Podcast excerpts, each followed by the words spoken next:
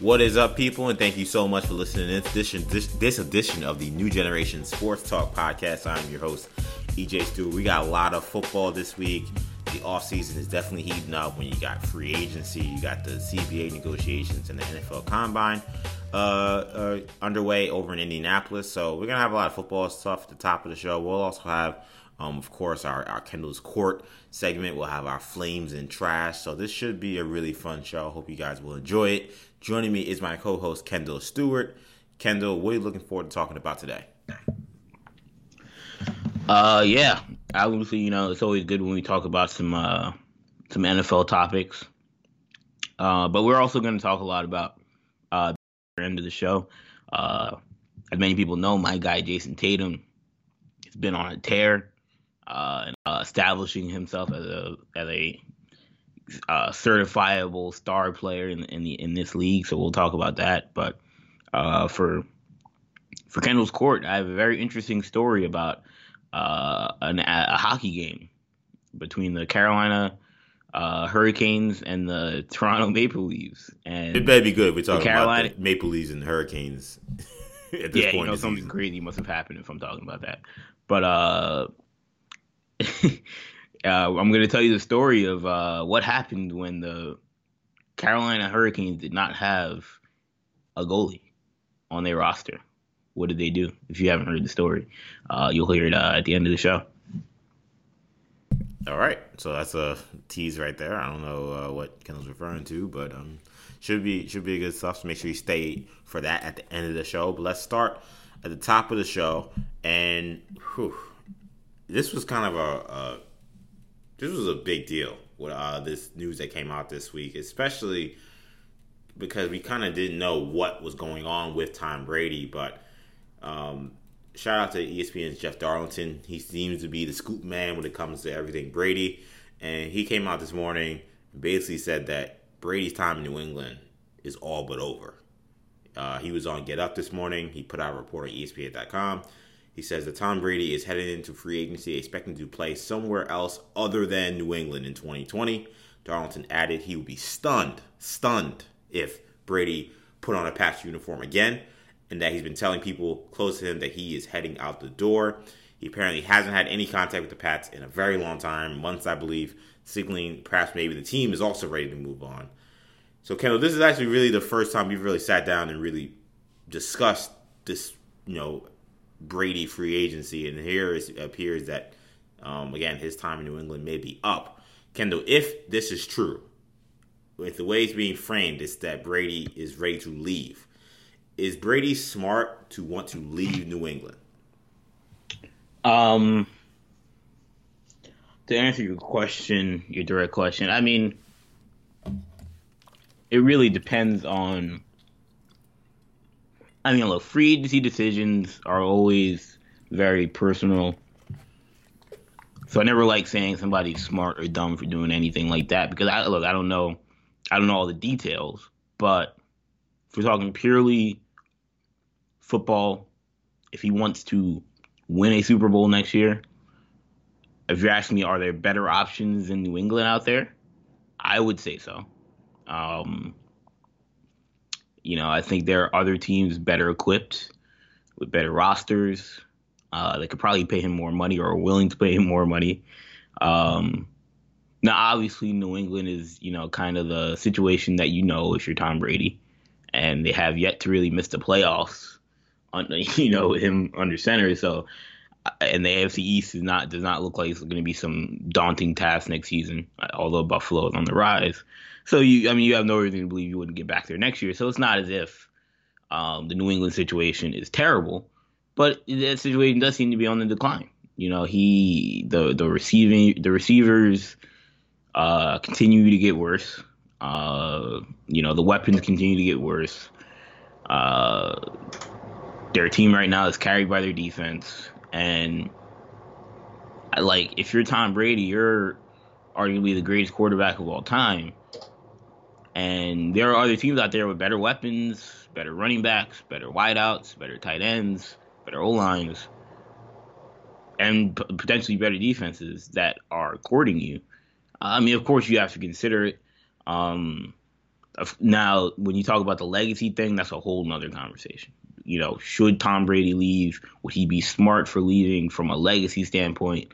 Uh, I could see, um, I could see there is an there is an ego thing that suggests that there is a there there is a, the notion that you know Brady, um, he hasn't won anything without Belichick and that's always going to be tied to his legacy if he doesn't leave. And I mean, look, it doesn't really affect Michael Jordan that he never won without Phil Jackson.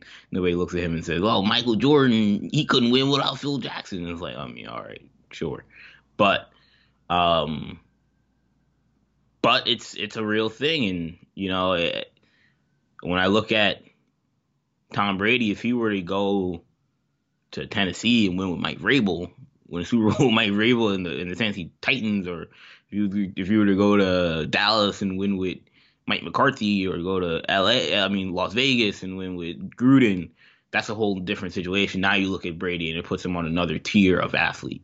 Of he's not a system guy because that's still the one thing that people knock him for that he's a system guy, but that may be something that personally is there for him that he that he uh he he has, he has to battle with. So for me, I would say I, I don't think it's I don't think it's dumb. I think there are reasons both legacy wise and practically uh on the field why he would leave. And I mean, look, I've I've talked to people in the league that that that also would not be surprised if he left. So this isn't like uh this isn't something that's coming completely out of left field.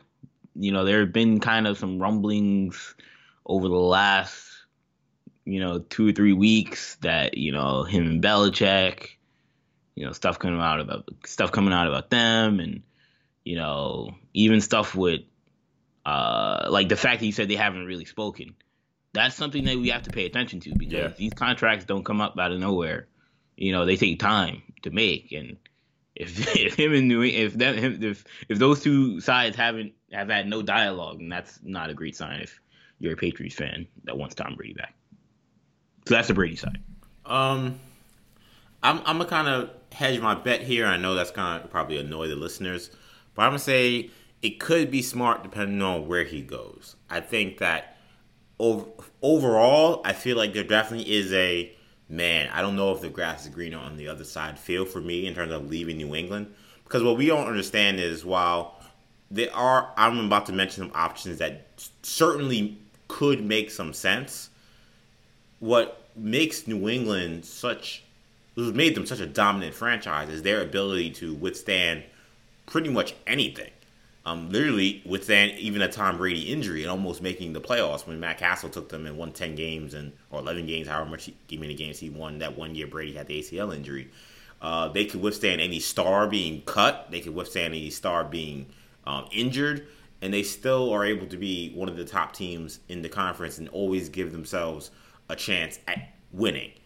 And when you look at these other teams we're talking about, yes, there are teams that have some talent, but they haven't really won anything. So if Brady's gonna leave one of those teams, one like leave the Patriots to go to one of those teams, what may look like a nice shiny object, maybe one bad injury, you know, one bad relationship with a coach, or one other thing that we're not kind of foreseeing thing away from their season being completely kaput. And I don't know how much. I think we kind of underestimate how much Bill Belichick is able to put together some of these teams that he's had over the years with you know shoestring and bubblegum and allow them to somehow still get to the Super Bowl or go deep into the playoffs. But has that has that hindered them? Have they has Belichick now become cheap yes. on that level? Yes, it has, and that's why Brady's fed up. Um, it has hindered them. I'm not saying that that's. I, I don't disagree with that. Now he feels like he could put, you know, you know, N'Keal Harry out there, right? Exactly. And they and they had issues. You're 100 percent right. That is that is fair, but at the same time, my concern is okay. You go to another team who, yes, they may have better talent on paper, but the infrastructure isn't there for them to compete on the level that Brady is expecting. The level of excellence that he demands and requires, they might not be able to come up to his level, even with more talent. Brady, I mean, Belichick, in the way the New England system is run, he doesn't allow for mediocrity only but so far. I mean, clearly there was a lot of mediocrity on the team this year, but they still won the division fairly easily. They still were one of the best teams in the conference and had a chance at home field uh, advantage before the things fell apart towards the end of the regular season. So I, I'm kind of I had my bets on that. So that's why to me, like I know new Tennessee is a team that's been mentioned a lot. I think Tennessee's a terrible fit. I, I don't see a team that has a lot of you know you know great talent that's kind of just obvious there. Obviously, you got Henry in the backfield. We'll see, you know, what he's like after taking, you know, after carrying the ball 350 times, however many times he carried it this season, all those carries he had in the playoffs. Man, Brady's going to be there for one year, man. Just give, just give me I mean, one year, give me two Kendall, years. You know how unpredictable running backs are from year to year, especially running backs that took the pounding Chris Henry. Uh, remember, remember Shaun Alexander after he won? Derrick Henry, I'm sorry. And and yes, exactly. And and and it wasn't like again, this wasn't like a guy who who you know rested in the playoffs or didn't you know took time off during the offseason. This guy had a deep playoff run. He was carrying the ball 25, 30 times. So Derrick Henry and and and, and where he's at. I'm not saying that I mean, you got to come in expecting he's going to be a great player, but it's just it's just a question. I mean, um, and you got AJ Brown, AJ Brown. AJ Brown is is I mean Corey Davis is almost a bust. I mean, he's a decent yeah, he's been player. A. Like, look, you got some talent, man. I mean, Adam Humphries, look, Corey Davis, and N'Keal. Uh, he's N'Keal Harry. But my thing though is that my point is that you were looking at. I'm looking at that team, and I'm like, that. I mean, you guys should have beat them in the playoffs. Like they they should have won that game at home. Like I don't. Like you're leaving for that team. I just feel like I don't think you're be. I still don't think you're beating Baltimore or Kansas City. So I guess, like to me, if you're leaving Tennessee, you're leaving. Uh, uh, you're leaving New England to go to Tennessee, I think that that would not be a smart move in my opinion. A coach who is shown promise, but still, I, I just don't. I Vrabel had did a great job during this postseason, and he made fact, and he kind of maneuvered the regular season in a way that was definitely uh, commendable. But man, I really don't want to jump out the window about him being this great coach yet. I just, I still want to hold out a little bit. The jury's, I think, a little still bit out on Vrabel. Now, if you're telling me, and now Tom Brady would have more confidence in Vrabel than most, for sure, and he probably knows Vrabel better than I do or many of us do. So I, I do get that. I don't think the Raiders make a lot of sense to leave New England for the Raiders. The Raiders, you're talking about talent.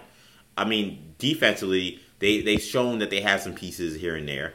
Offensively, they have some pieces here and there, but no real stars. And Brady's got to go. That's Brady going to another team and having to carry them. Now you got a brand new arena. You got nicer weather, you know. So that that'll certainly probably help his game. But to me, if you're going to Las Vegas, you're just going because it's Las Vegas, and you, you maybe like Gruden and Mayock, and, and like I'll admit they have they have shown that they're maybe building something positive there.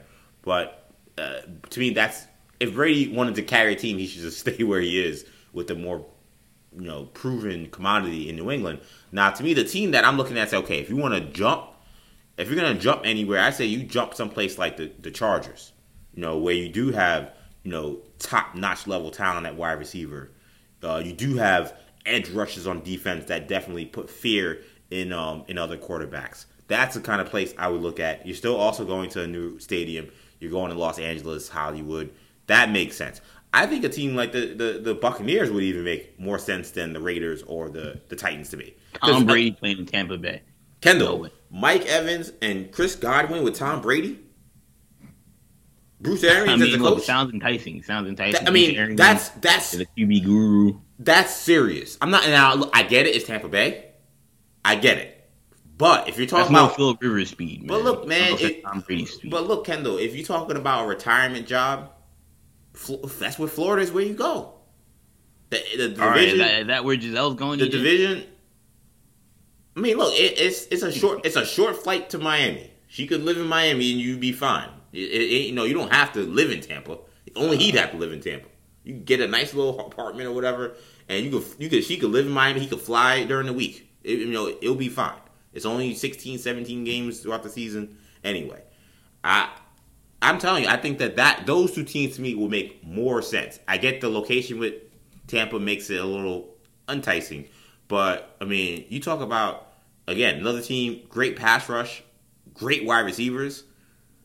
That's that's that's enticing to me. But to me, if my number one choice for Brady would be the Chargers, You know, uh, that now- to me is the that's the location. That's the spot. If you're gonna jump, okay, jump there because the talent is so overwhelming. They underachieve so much that you would think, yeah, Brady got there, like he could change things immediately. Because Rivers was a turnover machine last year. Brady won't at least do that.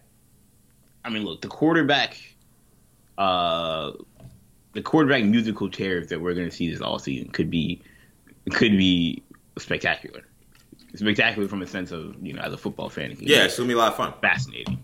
But uh, so like I mean I, I mean we could put Brady in any situation. We could put him in Chicago. We could put him in Dallas. We could put him in uh, Indy, Detroit. Like there are random places that we could put him in. That obviously some of them don't make any sense, but um, there are so many teams, Carolina, that we don't know if they we don't know who their quarterback's going to be. Um, imagine, imagine uh, Tom Brady with uh, Joe Brady. That should be interesting. That would be. I just I just think that to me, like when in seeing Tom Brady make this move, I, I'm going with the Peyton Manning template. When Manning left the Colts, he was shown the door, however you want to look at it, and he was picking teams, and he looked and talked to a lot of different teams. I think he did a great job of seeing the forest through the trees in terms of coach and talent. I think he saw a guy in John Fox who he was impressed by, um, a guy who had been to the Super Bowl before, you know, without with Jake Delhomme. So I mean, again, you go to Peyton Manning, that's you know, from the outhouse to the to the penthouse. So, and he saw guys like Eric Decker and Demaryius Thomas and Julius Thomas, guys who looked ordinary next to Tim Tebow, but when but you saw these guys had some talent because with Tim Tebow they would make some plays, and and he was able to see that. So I think if Brady, if I'm looking at But that, is that template- not Tennessee? Like Ryan No, because I don't- 'cause was I- winning games in was winning games in the playoffs. Imagine because I don't think Ryan Vrabel- 'cause I- Tannehill 'cause I- for Tom Brady. Because I here's why. Because I don't think Vrabel is nearly as much a sure thing as John Fox's was. I don't think that uh, AJ Brown is talented, and obviously they got a great running game, which is also something that that uh, that Denver had as well. But I I think that I don't think that there's just crazy crazy unlocked potential outside of AJ Brown for the receivers and all the guys in Tennessee.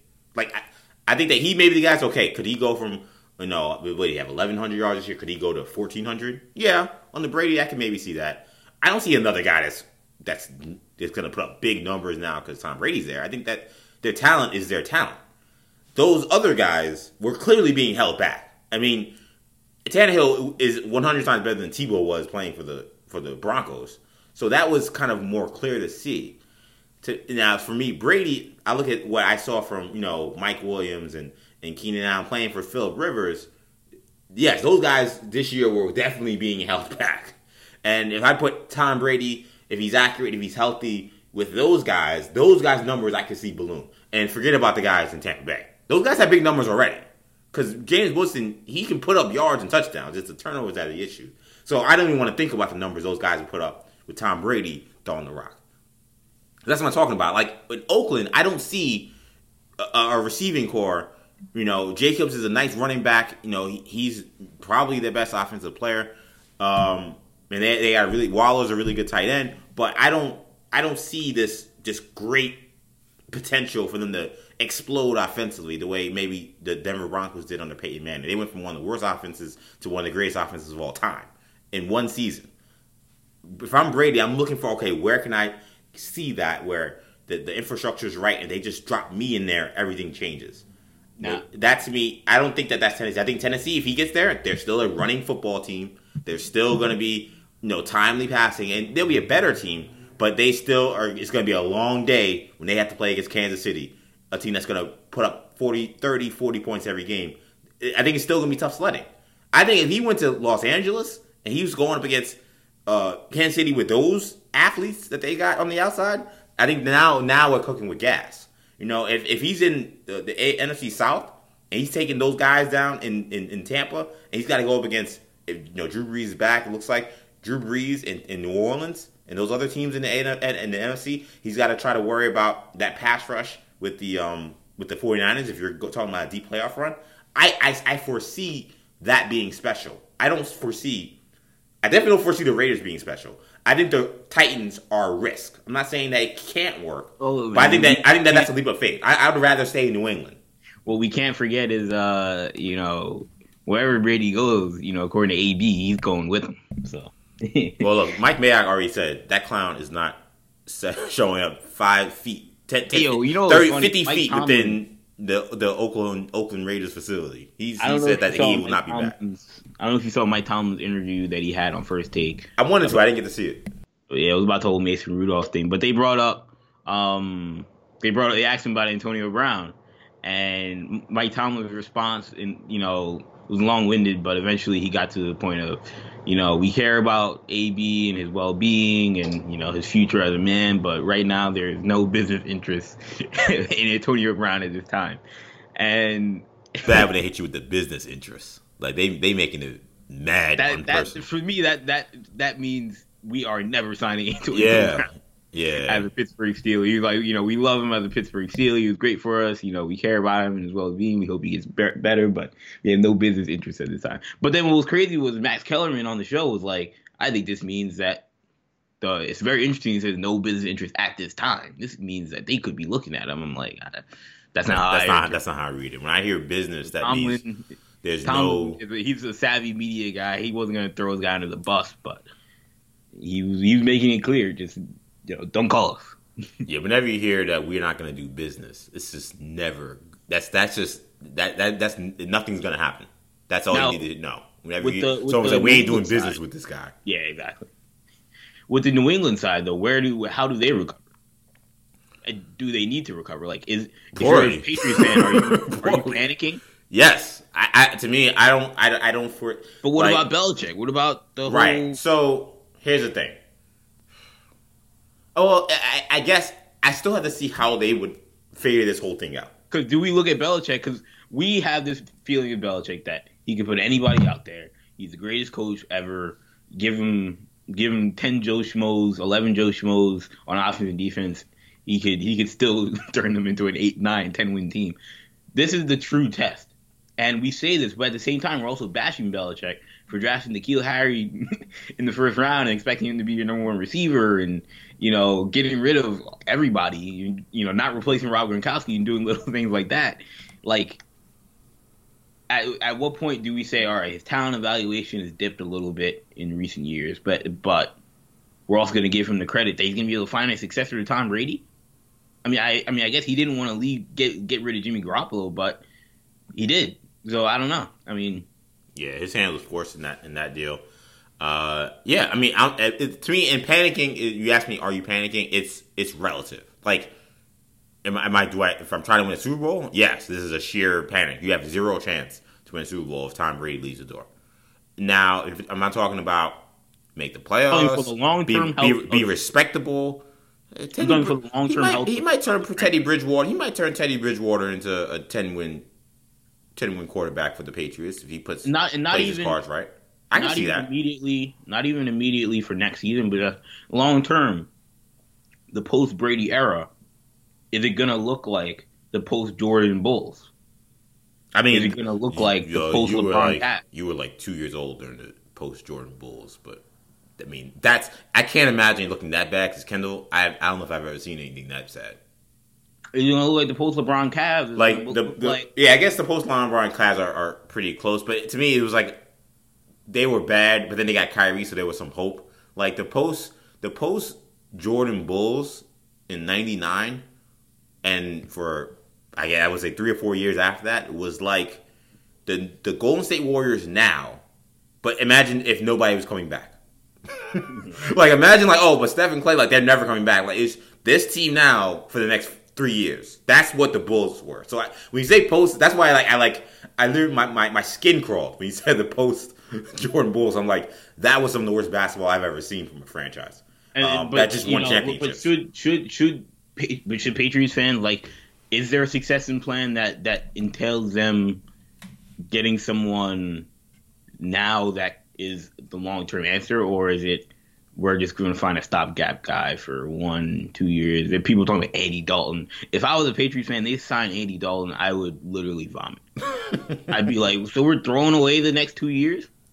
Or I mean, like we'd be better off drafting, trading up and drafting Justin Herbert, Jordan Love, Jacob Eason, And then if you still want to bring in Dalton, I guess, but we're st- I'm still like, man, like I low key think that we'll talk draft very soon. I low key think that don't be surprised if you hear a major big name quarterback is drafted in the first round by the Patriots. I, I really like the Be- Belichick. He's he's very Look, he's theory- very shrewd when it comes to draft, and when he gets aggressive, he's aggressive for specific players. And I would love- now he'll be more empowered than ever to to jump at quarterbacks. He's been interested in quarterbacks in the past. I think he's been kind of reserved in making any rash moves, primarily because I think that the owner didn't want any, him anything to do with anything that may threaten Brady. And the one guy that he did, he made sure he got him out of there as quick as possible. So I think now that if this all this reporting is true and this seems inevitable, I think Belichick would be even more emboldened to be very, very aggressive. I'm not saying it's like it's a it's a lock, but think I would about- not be surprised if someone like Herbert Tua. or even Tua Tagovailoa is the quarterback of the Patriots Tua- next year. Think about Nick Saban and Belichick's Exactly. relationship. Think about Tua being at you know an elite quarterback prospect with a rate major red flag. Do they say, all right, we'll take the risk? I mean, it still may take the number two pick in draft, but like, do they take the risk and trade up into the top three or four to get him? Um, And they they're- wanted if it they're with able to do that- they were prepared to do it with Baker Yeah. Mayfield. So if I mean, I mean, I think Tua is a much better prospect than Baker Mayfield, especially when I healthy. So, I mean, if you're prepared to do it for Baker when you had Tom Brady already in tow, I mean, it makes sense to maybe do it for Tua. Now, I think the one person, if I'm New England and they signed this guy, I would be excited. There's two people. One, I think Marcus Mariota as kind of a buy low stopgap that could eventually him and Jameis Winston, but more so Mariota in New England system could could blossom into the quarterback of the future. But also, um, and also Mariota's going to cost less, cost than Winston. But I'll look out for uh, Taysom Hill. Oh no, are you are I you a think Ta- that- are you a Taysom Hill truther?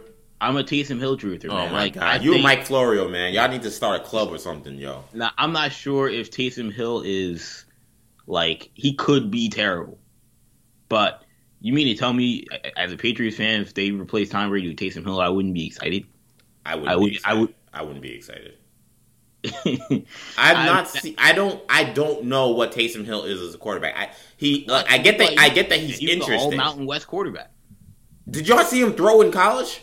I, I I can't understand the people that are making the case for Taysom Hill as a thrower. There are people saying that he throws better than Lamar Jackson. Those fools need to be drug tested. Quoting Stephen A. Smith. Are you kidding me? Taysom Hill with his fifty three percent completion percentage in college, overthrowing receivers.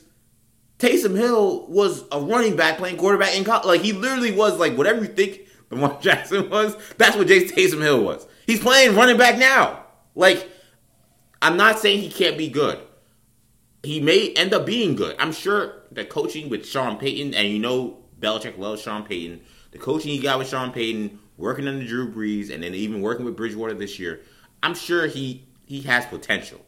It's just nuts to me that people are like, "That's the guy I want starting next year." I'm like, the guy who's been catching passes and screenplays and stuff. Like every time he throws the ball, it, like I've never, I haven't seen him make a big time throw in in a real what- game. But that's what people were saying about Lamar Jackson, man, coming out of college. I've never seen Lamar But Jackson line up at wide receiver. I've never seen that. I, I don't know what you're talking about. Well, I'm well, I'm saying I'm saying more so like questioning a guy's ability to throw the ball. Like Taysom Hill can. I mean, he's not he's not Tom Brady. He's not Patrick Mahomes. You don't but- think that it's ridiculous to say that Lamar Jackson, that that Taysom Hill threw the ball comparably like Lamar Jackson in college? That seems ridiculous to me. We both watched Taysom Hill play at BYU. That sounds nuts. I, what I will say is Taysom Hill was a very productive quarterback at, at BYU. He wasn't a Heisman Trophy winner, but he was Yeah, very productive quarterback and player. I'm not gonna say he was this great productive thrower like that. Like I'm telling you, man, if he was Jakeem Hill, it would be his. It, we would not be having this conversation. we wouldn't. And and and, and it, it really isn't a diss because the guy is a great athlete. Like I, I like- understand that. And and he got he played quarterback. Yes, it would be very interesting and potentially electric. But and we're talking about I mean, he's 29 years old. This is not a, a young player. This is a guy who's been around the block. He played at. He was an old player at BYU. Yeah, he went on a mission. You know, took a took plenty several years off. And he had but, injured. Like he he had like two senior years at BYU. Yeah. So I don't in the, in the season where he played at least double digit games, he never broke 60% completion percentage in either of those seasons. And it wasn't like he was playing in this like super pro style offense where you know completions were hard to come by. Like you could make the case that Allen was okay, but he was playing in a really you know not sophisticated offense, but he wasn't playing in an easy completion offense, and he's playing in the bad weather. He was he's inaccurate. You see, he's inaccurate now, but that's a fair case. That's a fair point about Allen, and you see he can make throws now that he's been in the NFL. But that wasn't the case with Hill. Hill did have some bad weather, but he was playing in a spread offense where usually throws are pretty easy and open. And he was erratic. He was electric, but oftentimes erratic. Now, so, no, I would, I would not be excited about Taysom Hill. I would, I would be I would be interested and hopeful, but not excited. That wouldn't be the word rather, I would use. I, I, would rather have Marcus Mariota. He's cheaper, won't cost you a first or second round pick as a restricted free agent, and he's younger. So I mean, yeah, I would rather have Mariota, but I mean, Taysom Hill is intriguing. You know, like especially if you're New England and those types of quarterbacks have given you problems in the past. Um, do you think that that's? Do you think that those shoes, like Mariota, gives me the impression of the? He gives me the he gives me the impression that like it's not that he's really bad, but like you know the weight of his pick and what he was supposed to be in Tennessee eventually just collapsed onto him, and then he was unrecognizable by the time we got to this season. Do you think that now putting the weight of him being the guy that replaces Brady is good for him? I'm not saying he can't be a good fit somewhere. I, I agree. I think that there is upside potentially with him. But to me, and that's the, now maybe that's just an impression I'm projecting onto him. But that's the projection I have of him. That's the view I have of him. The perception rather is that the weight of being Heisman Trophy winner, number two pick, and then getting to the NFL and these guys being so good. It wasn't like again, it wasn't like he was bad, but it was just there, there was mean, no way he could live. There was no way he could live up to that. And I don't think it was a good fit in Tennessee. I think there are a lot of reasons. You know, I I, I think there are better cities, you know, that would have been a better fit for Mariota. But I mean, I, I, I think I think he can play. I think he's a system guy primarily, but New England has a heck of a system. Yeah. To put around him. I definitely would be intrigued by the I would I do agree with that. I agree with the system fit, and I agree with the coaching staff. That that does intrigue me about him a lot in New England. It's nothing to do with his ability or the coaching staff. It's the situation. If there was a guy and then he got there and became the starter, I'd be like, fine, he's not the guy replacing the guy. But for a guy who just seemed like he couldn't overcome, and again, I and I, your assessment of him is 100% accurate. I agree with everything. Yes, wasn't the greatest fit. They didn't put a lot of pieces around him. All that's true. But nonetheless, I still feel the way I feel that there are some players that have that and they still rise up, like Andrew Luck. Like I, I feel like he never really could live up to what Tennessee was asking of him, and eventually, I thought it I, destroyed is a strong word, but I, I think that it, again, I think it was overwhelming. It's the best word I could use, and then hence he started to play worse, and then they got benched.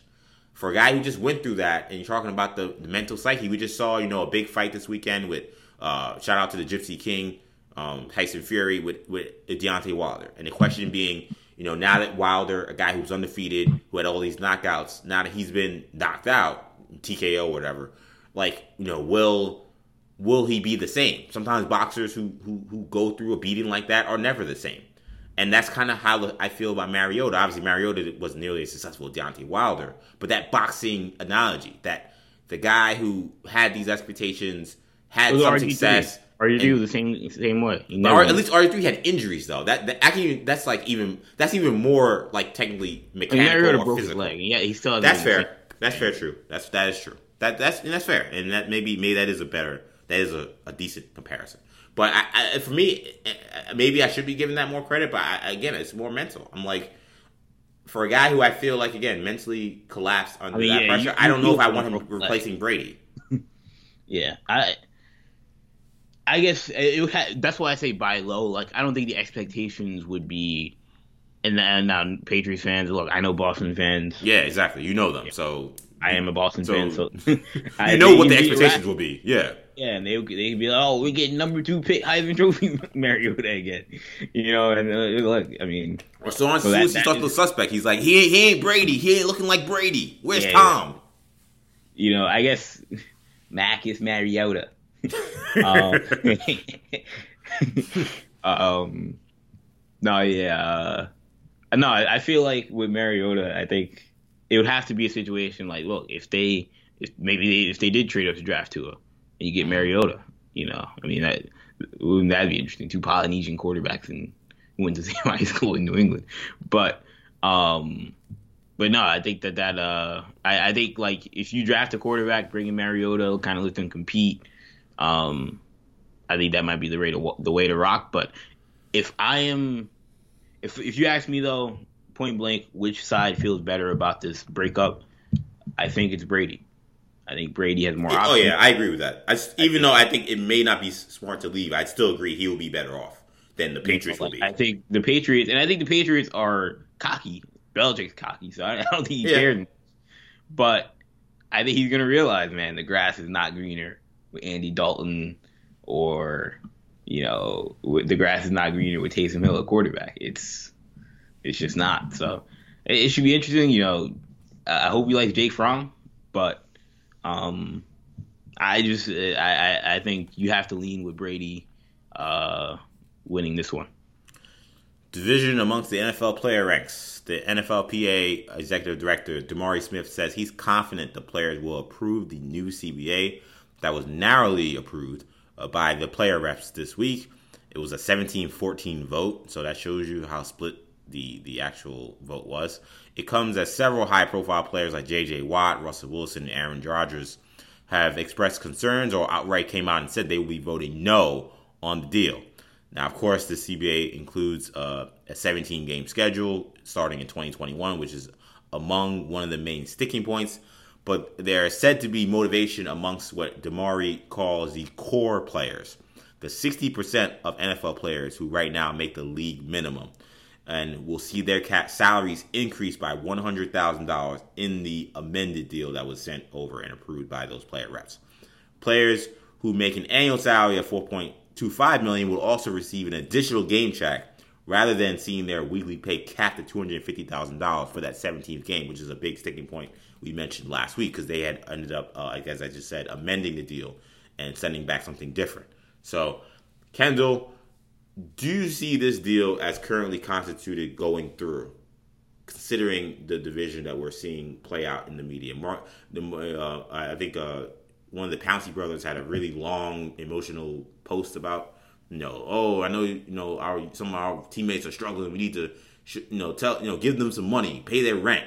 Like, you know, I guess he's trying to, he don't want to do this, so he wants to know, hey, man, we ain't forgetting about y'all. We'll we'll help y'all out in these hard times. But what do you what do you make of, of this, and do you think that this deal will will in, fe- in fact be uh, finalized?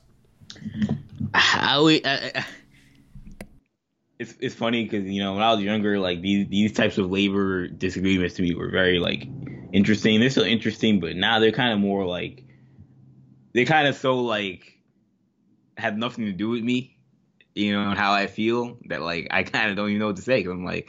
I, look, I'm not an NFL player. I mean, I, I mean, I've, I've, I've worked with NFL players, but I, I can't tell you, you know, how I. That's interesting feel. though, because you you've now had experience working with NFL players. I would think it would mean more to you.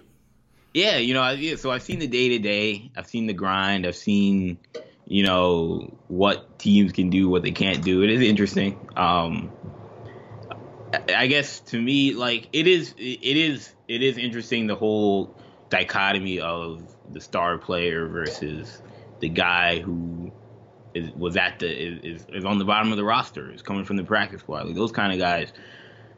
It's it's definitely it, they they it's definitely something that every team deals with.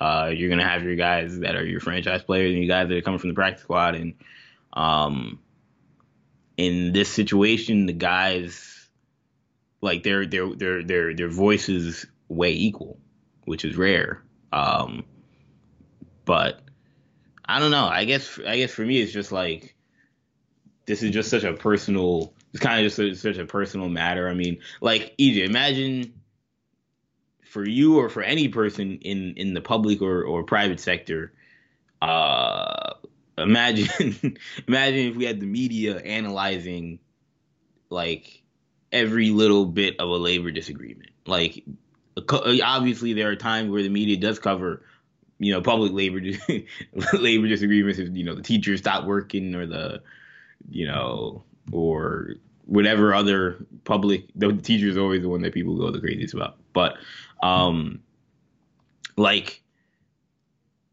but it's always it's always kind of an uncomfortable situation to cover um i guess for me look i think it's hard for me to say yes we need the 17th game i i don't, I don't think I, I think there's there's a lot more i think the i think the owners get a lot more from a 17th game than the players that's what i'll say um, oh, I mean, for sure. That's right. That's clear. That go kind of goes without saying. But, but like, now the players will. Now, one thing about it is that with the 17th game, there's one less preseason game. So, uh, so that's the one. The oh, players, great. The players hate the preseason, so that's. But like, that's one more game where I'm taking way more hits. if I'm gonna start, yeah, playing, exactly. Yeah, it's still it's a bad trade off, but just there is a trade off, just to be fair. And if I'm a and if I'm a I'm a practice squad guy. I'm like, nah, it's one less time, one less chance for me to audition. Yeah, especially because that third, that fourth preseason game is just like a, just just a pure. It's, it's like the XFL. I mean, it's just like all guys who you may never ever see in the NFL again, just getting there one shot to put on good tape, and, and maybe somehow make the team or make another team, or make a practice squad somewhere, or make the CFL. Like you know, so you know, will we will that third preseason game become that? You know, like you know, will that would be interesting too. Yeah, so for me, I, am I'm I'm, I'm kind of like, look, the, the the owners get more from an extra game. I kind of don't want it to change. I'm I'm fine with the way it is. Uh, I do understand the the issues that players have with turning it down. Uh, you know, Aaron Rodgers had a big thing where he had to kind of explain his his his no vote, um, and how it wasn't really a personal decision, but it was a team decision, and but some people don't necessarily believe that. Uh, but I don't know. It's it, it's interesting. Um, I'm I'm excited. I'm not say I'm excited. I'm not, I'm not excited about this kind of stuff, but uh, you know, it's it'll be uh, you know fascinating to see how this plays out. Um, but my guess is that we don't get it. Yeah, it's man. I mean, we've we've seen it over the course of decades and decades, but the NFL owners, you know, they're nasty sometimes. When I say nasty, nasty and like you know they do some messed up stuff. We talk about it on the show, but there's no denying these guys when it comes to business. They know what they're doing. You got to give it to them, man. Like this to me, how they've played this whole CBA situation has been brilliant. It's, I mean, we they, you got the point where we literally turned the other side on each other, and when you have that, I mean, now you're in a great position of strength when it comes to negotiating, and a lot of it came from not being, well, one standing firm. Like DeMaurice Smith came in and said the you know the 17th game was the starting point for negotiations, and I'm like, wow, talk about just coming in being like, this is what's gonna be now let's see. Coming in hot. Yeah, and and and and, and, and now talking about concessions, and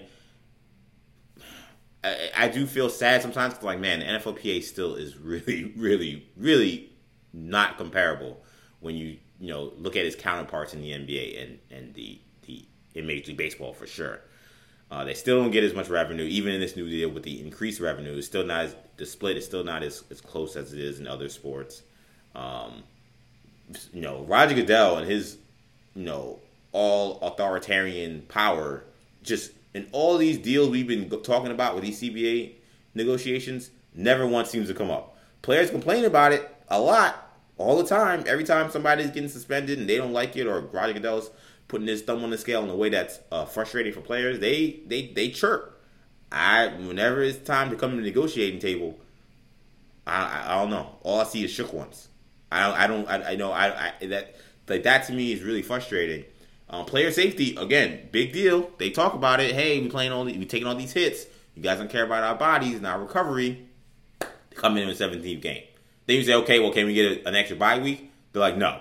The the the, the preseason game that you don't have is kind of like another bye week, which I'm like, how is that? That like, that's not true. Like how you how, like how is that a thing? That's not how that works. That's that's like because you don't have something, therefore that's an extra week off. It's like that's not no, what, like that doesn't make any sense. So, like, but what they did was they gave them smart concessions that that motivated what DeMaurice Smith calls the core.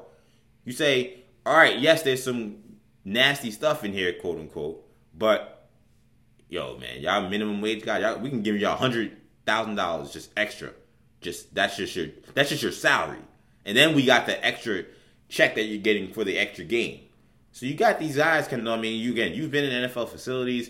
You know, obviously these you know these guys are paid well, but you know you get some guys that are the millionaires and driving certain cars, and some of the guys that you know are just made the team or are squeaking by, and they might not be mm-hmm. driving the same Ferrari or Lambo you see in the in, in the facility. You know what I'm saying? So that extra hundred dollars ain't nothing. That extra game check isn't nothing.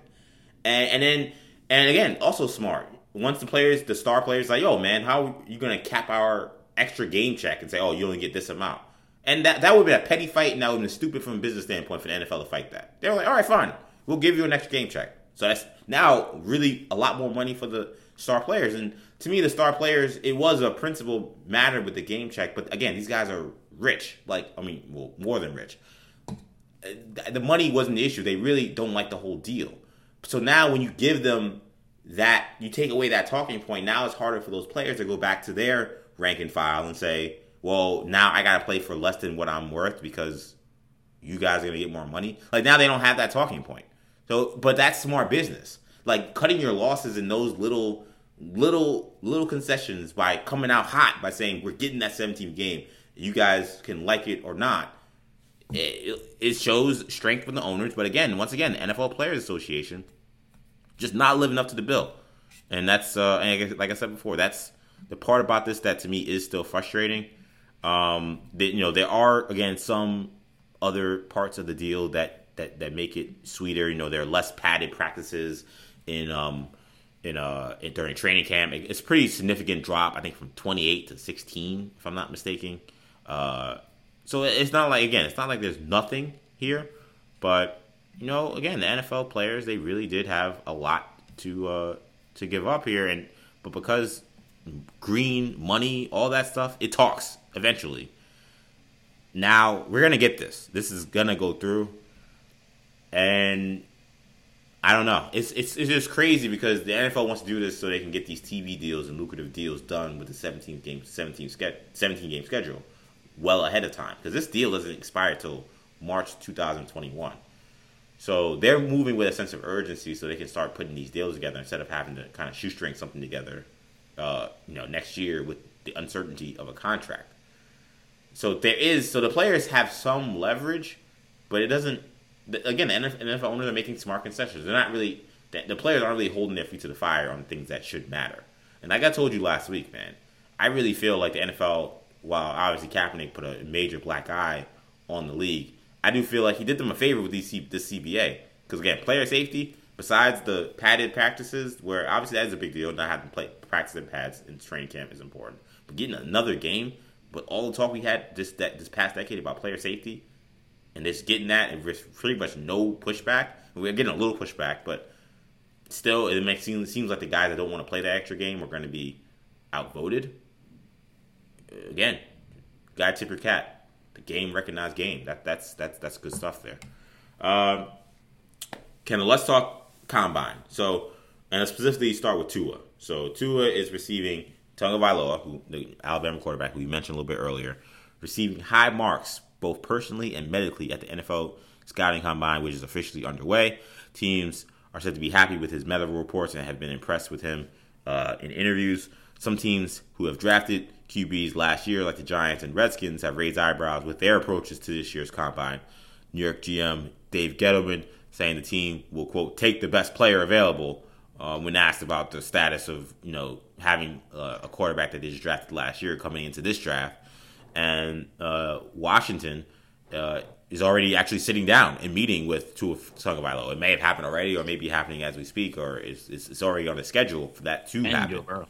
and Joe Burrow, right? And they kind of was the time. Yeah, Joe Burrow is not going to be there unless they decide to give the moon to Cincinnati. But the uh, but obviously sitting with Tua after you just drafted Dwayne Haskins, interesting. It shows you perhaps how how pleased teams are with uh, Tua Tagovailoa.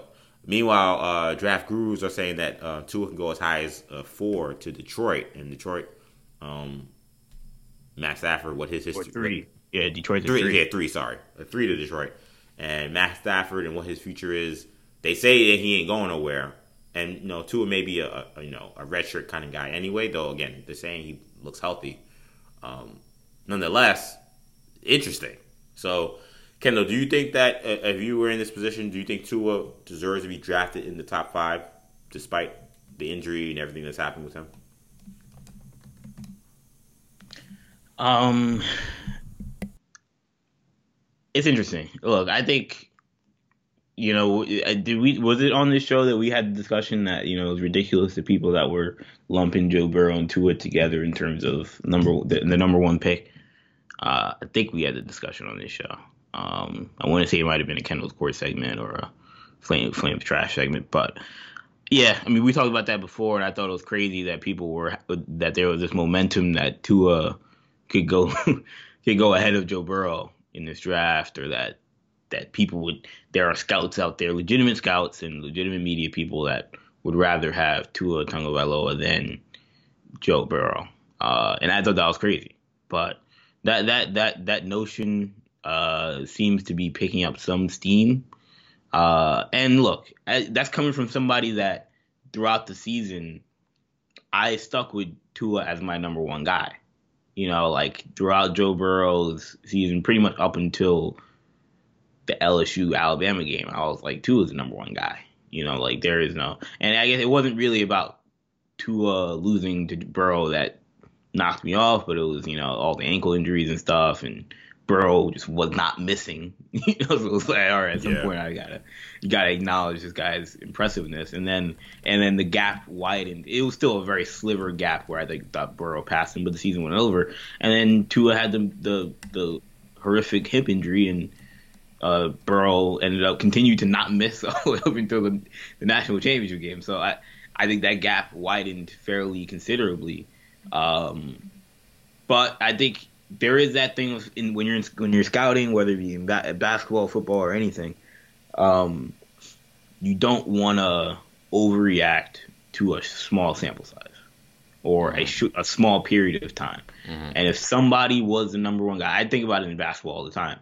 You know, where we look at a guy like, um, like the people that thought, uh, the people that looked at Brandon Ingram coming out of college and the people that looked at Jaylen Brown coming out of college, they were in the same draft, uh, same position, both guys, top guys coming out of high school. But for the longest time, Jaylen Brown was was rated higher coming out of high school than Brandon Ingram. But Brandon Ingram had the much more impressive freshman year, and Brandon Ingram ended getting drafted higher and was a consensus better NBA prospect than Jaylen Brown because of that eight month stint in college where they're in totally different situations. Things happen. Yes, Ingram had a better freshman season, but the factors because of that, I don't know. But we'll never really know. But I guess my point is that you don't want to overreact and change the entire narrative when you have, especially in football, we have three years of scouting these guys of course, Burrow wasn't a starter for only one year. Tua was really only a starter for one and a half season.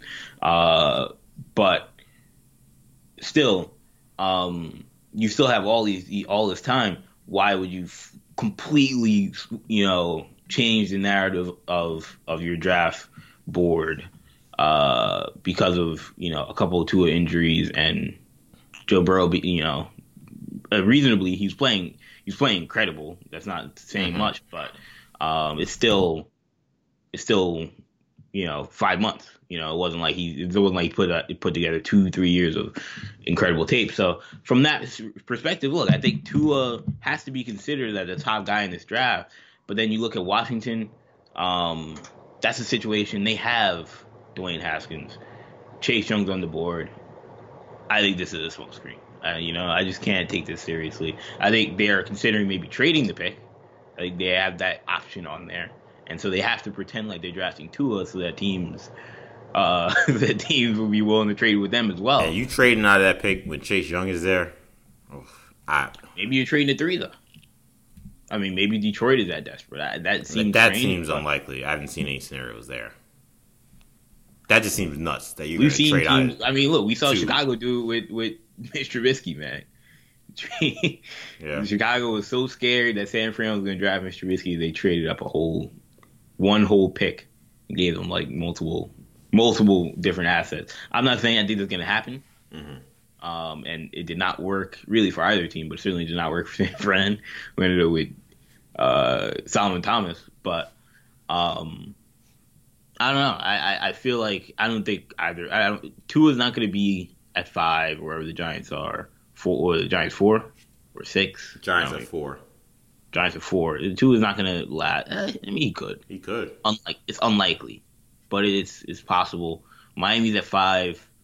If they really want Tua, that and that could also just be them saying, "Look, Miami, trade up to three to get Tua, so that our guy, whether it's Jeff Okudah or whoever, drops to four. You know what I mean? Mhm. Because if Detroit, if if Miami is sitting there at five and saying, "Yeah, uh, the Giants and Redskins aren't going to draft a quarterback," the Lions have already said they're not going to draft a quarterback. So why trade up? You know what I mean? Yeah. Unless some team comes out of left field and dumps you, which is still possible. Why trade up unless you got teams like the Redskins and Giants, the Giants in particular, saying maybe we'll draft Tua. Maybe you have to trade up to three to get him so that you knock Detroit back, and then whoever the Giants won at three will be there at four. So uh, that's just you know a little bit of draft you know strategy for you, but I, I don't think I don't believe Tua would ever play for any one of those two teams. We wouldn't play for which teams? Like I think he would. Like, I mean, I don't mean would as in like he would Oh, opt out. oh, yeah, saying he won't I get there. He will. I get you saying. Yeah, I, oh, you got to be careful with this quarterback draft stuff. Yeah, I mean, because we're about to probably go down that road in a second. yeah. exactly. Um, uh, top five. That that's close. I think he's right on that borderline. Um, I- now people have made the case that you know this injury he had with the hip is a trauma injury, not a sports injury, or definitely not a wear and tear injury per se. So, um, the fact that he's healed from it. I don't know what that means. What does that mean? so essentially think of a trauma injury like a car crash like he, something happened to him that was freak and therefore that's why he got hurt. It's not because he's particularly brittle or Right, because, right, or because right, he's played a lot of sports and now this was bound to happen to him. This, that's what they mean when they say a trauma injury. So that, that, that's why the medical the medical he's gotten that he's recovered clean the MRI is clean he looks like he's going to be strong and he's going to be able to you know recover fully. He excited so many teams. They they already were on the case that well this isn't really a football related it's football related obviously he got hurt playing football but it's not you know wear and tear of sports you're a brittle athlete kind of injury it's this is again like I said a a trauma injury that that is so that's why they're excited again I'm not a doctor but I don't know. I guess my I still have some concerns about health with him.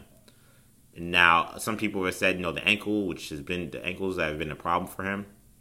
Some have mentioned that maybe uh, in other scenarios where he did get surgery, maybe he wouldn't have got surgery until after the season, and and um and that you know maybe what we're looking at for a guy who's had four or five, three or four or five surgeries, maybe in a different team or different with different doctors, maybe he would have only had the fract the, the, the hip fracture. Maybe those other things could have been handled in a different way. But um, but for me, man, when you're drafting a quarterback, I, I need to be 100 percent sure that there's no, not 100 percent sure, but I, I need to be pretty solid that there there isn't a reason, reason for me to be very concerned about his long term health.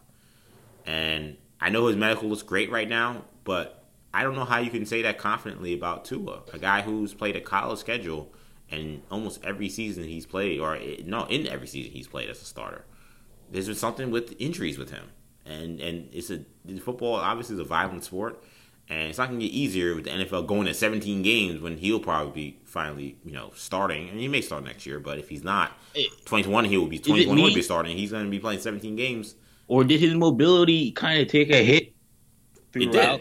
his his his career. Yeah, it did. I mean, now again, I mean, you playing through pain, playing through injuries. I mean, you're gonna be play different, and the fact that he was able to know- still perform at such a high level. I mean, I don't, I don't really question his ability. I, I don't have much to really say. I mean, you know, the only question I guess with ability for him is just you know he had such elite top end type type talent at receiver.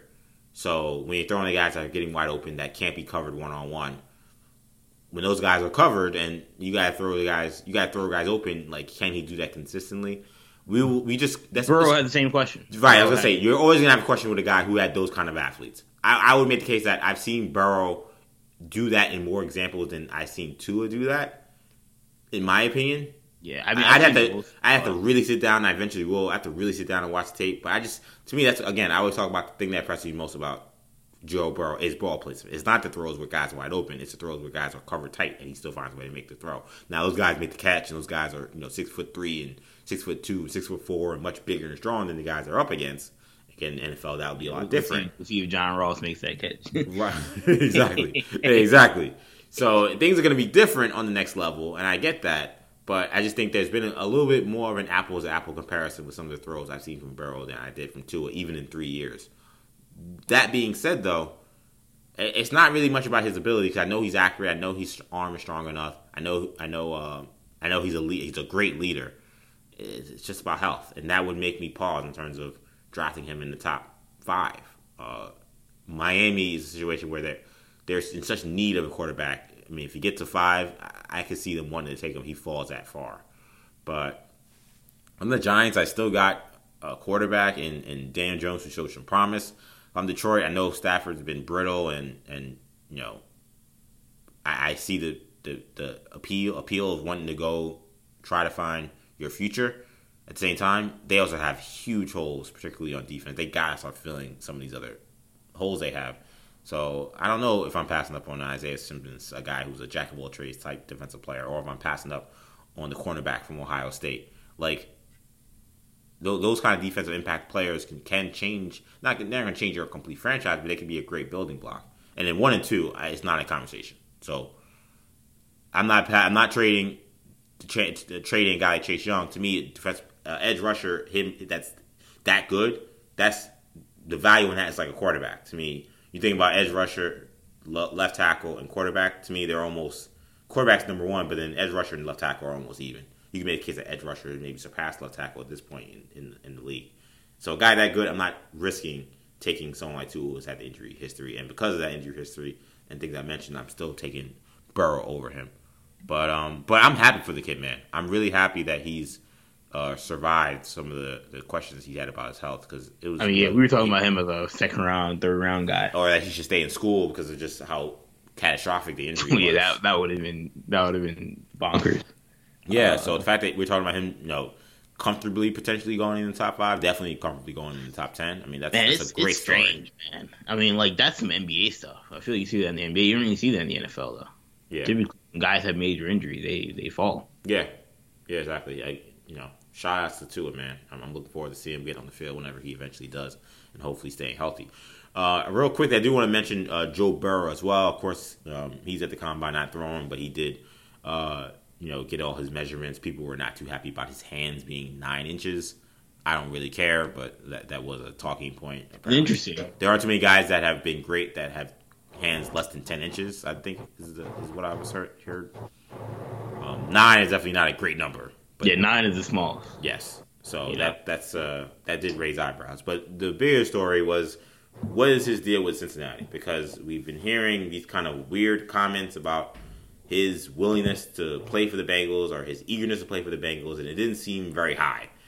Now he's saying that uh, that that that that that those discussions need to be down. He's downplaying them. He says that they're being blown out of proportion. Um, but in previous comments, uh, he, he said that he mentioned having leverage in, in the situation, and then he had to- Wait, I- where, where did he say that? when I heard that, I was like, when they, He said- he I, I watched the Dan Patrick interview where he said they asked him so yeah. to play for the Bengals, and I want to I want to play for a team that's dedicated to winning. Was straight out of the Carson Palmer playbook of Mhm. Carson Palmer bashing them because Exactly. not dedicated to winning. So it, was- it kind of felt like you know coded language there. Well, the But- leverage thing came in an interview he did with the Star Telegram, where he said, "quote I do have leverage. They have their process, and I have my process. We haven't even gotten to the combine yet. There's a lot of things that happen that happen leading up to the draft, yeah, that, and a lot just, of information that, that, gathered. Look, Burrow, Burrow is I like Burrow. He's a no filter type of kid, but that's just like that's that's definitely kind of a that's definitely a sleazy thing to say. Oh, we have our process. you, like talk about just completely detaching yourself from the team that wants to take you. It's like they're doing their thing, I'm doing my thing. Yo, you want to know when you're in a relationship if you if you're if you're in a relationship or a relationship that didn't work out and it's over, and but you may be interested in wanting to eventually you know figure it out, and then you know they ask you know your former significant other like what's happening. The worst thing they can say is they're having their thing, I'm doing my thing. That that that talk about just again just completely detaching yourself in the situation. When that happens, it's lights out. So him talking about you know they doing their thing, I'm doing me. Whenever you hear I'm doing me, that's that's absolute and that's coded language for said that. I have nothing to do I with anything they're doing right now, and I don't care what they're doing right now. And you should care if you're going to be the number one pick. That says a lot. I don't know if it was on Barstool or if it was on Dan Patrick or where, but he had said something about you know we're going through a process like him and his camp. So like that's not the first time he's he's said something of that nature, but he also said at one point the leverage thing is weird, like because my that's my biggest thing is he doesn't have leverage. But I will. will well, well, just quickly on the leverage thing, he clarified that at the combine by saying that he meant leverage in that he doesn't uh, have to throw at the LSU pro day, which doesn't make any sense.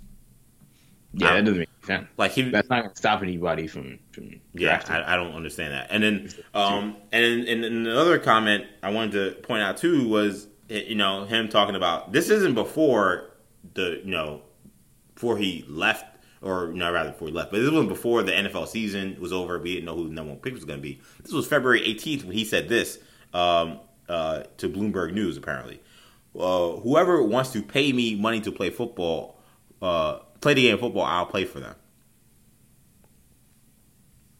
I mean, that that to me is that's almost as as uh, damning as all the other stuff. That's been kind of that one was downplayed, but like you know who's to pay you. What are you talking about?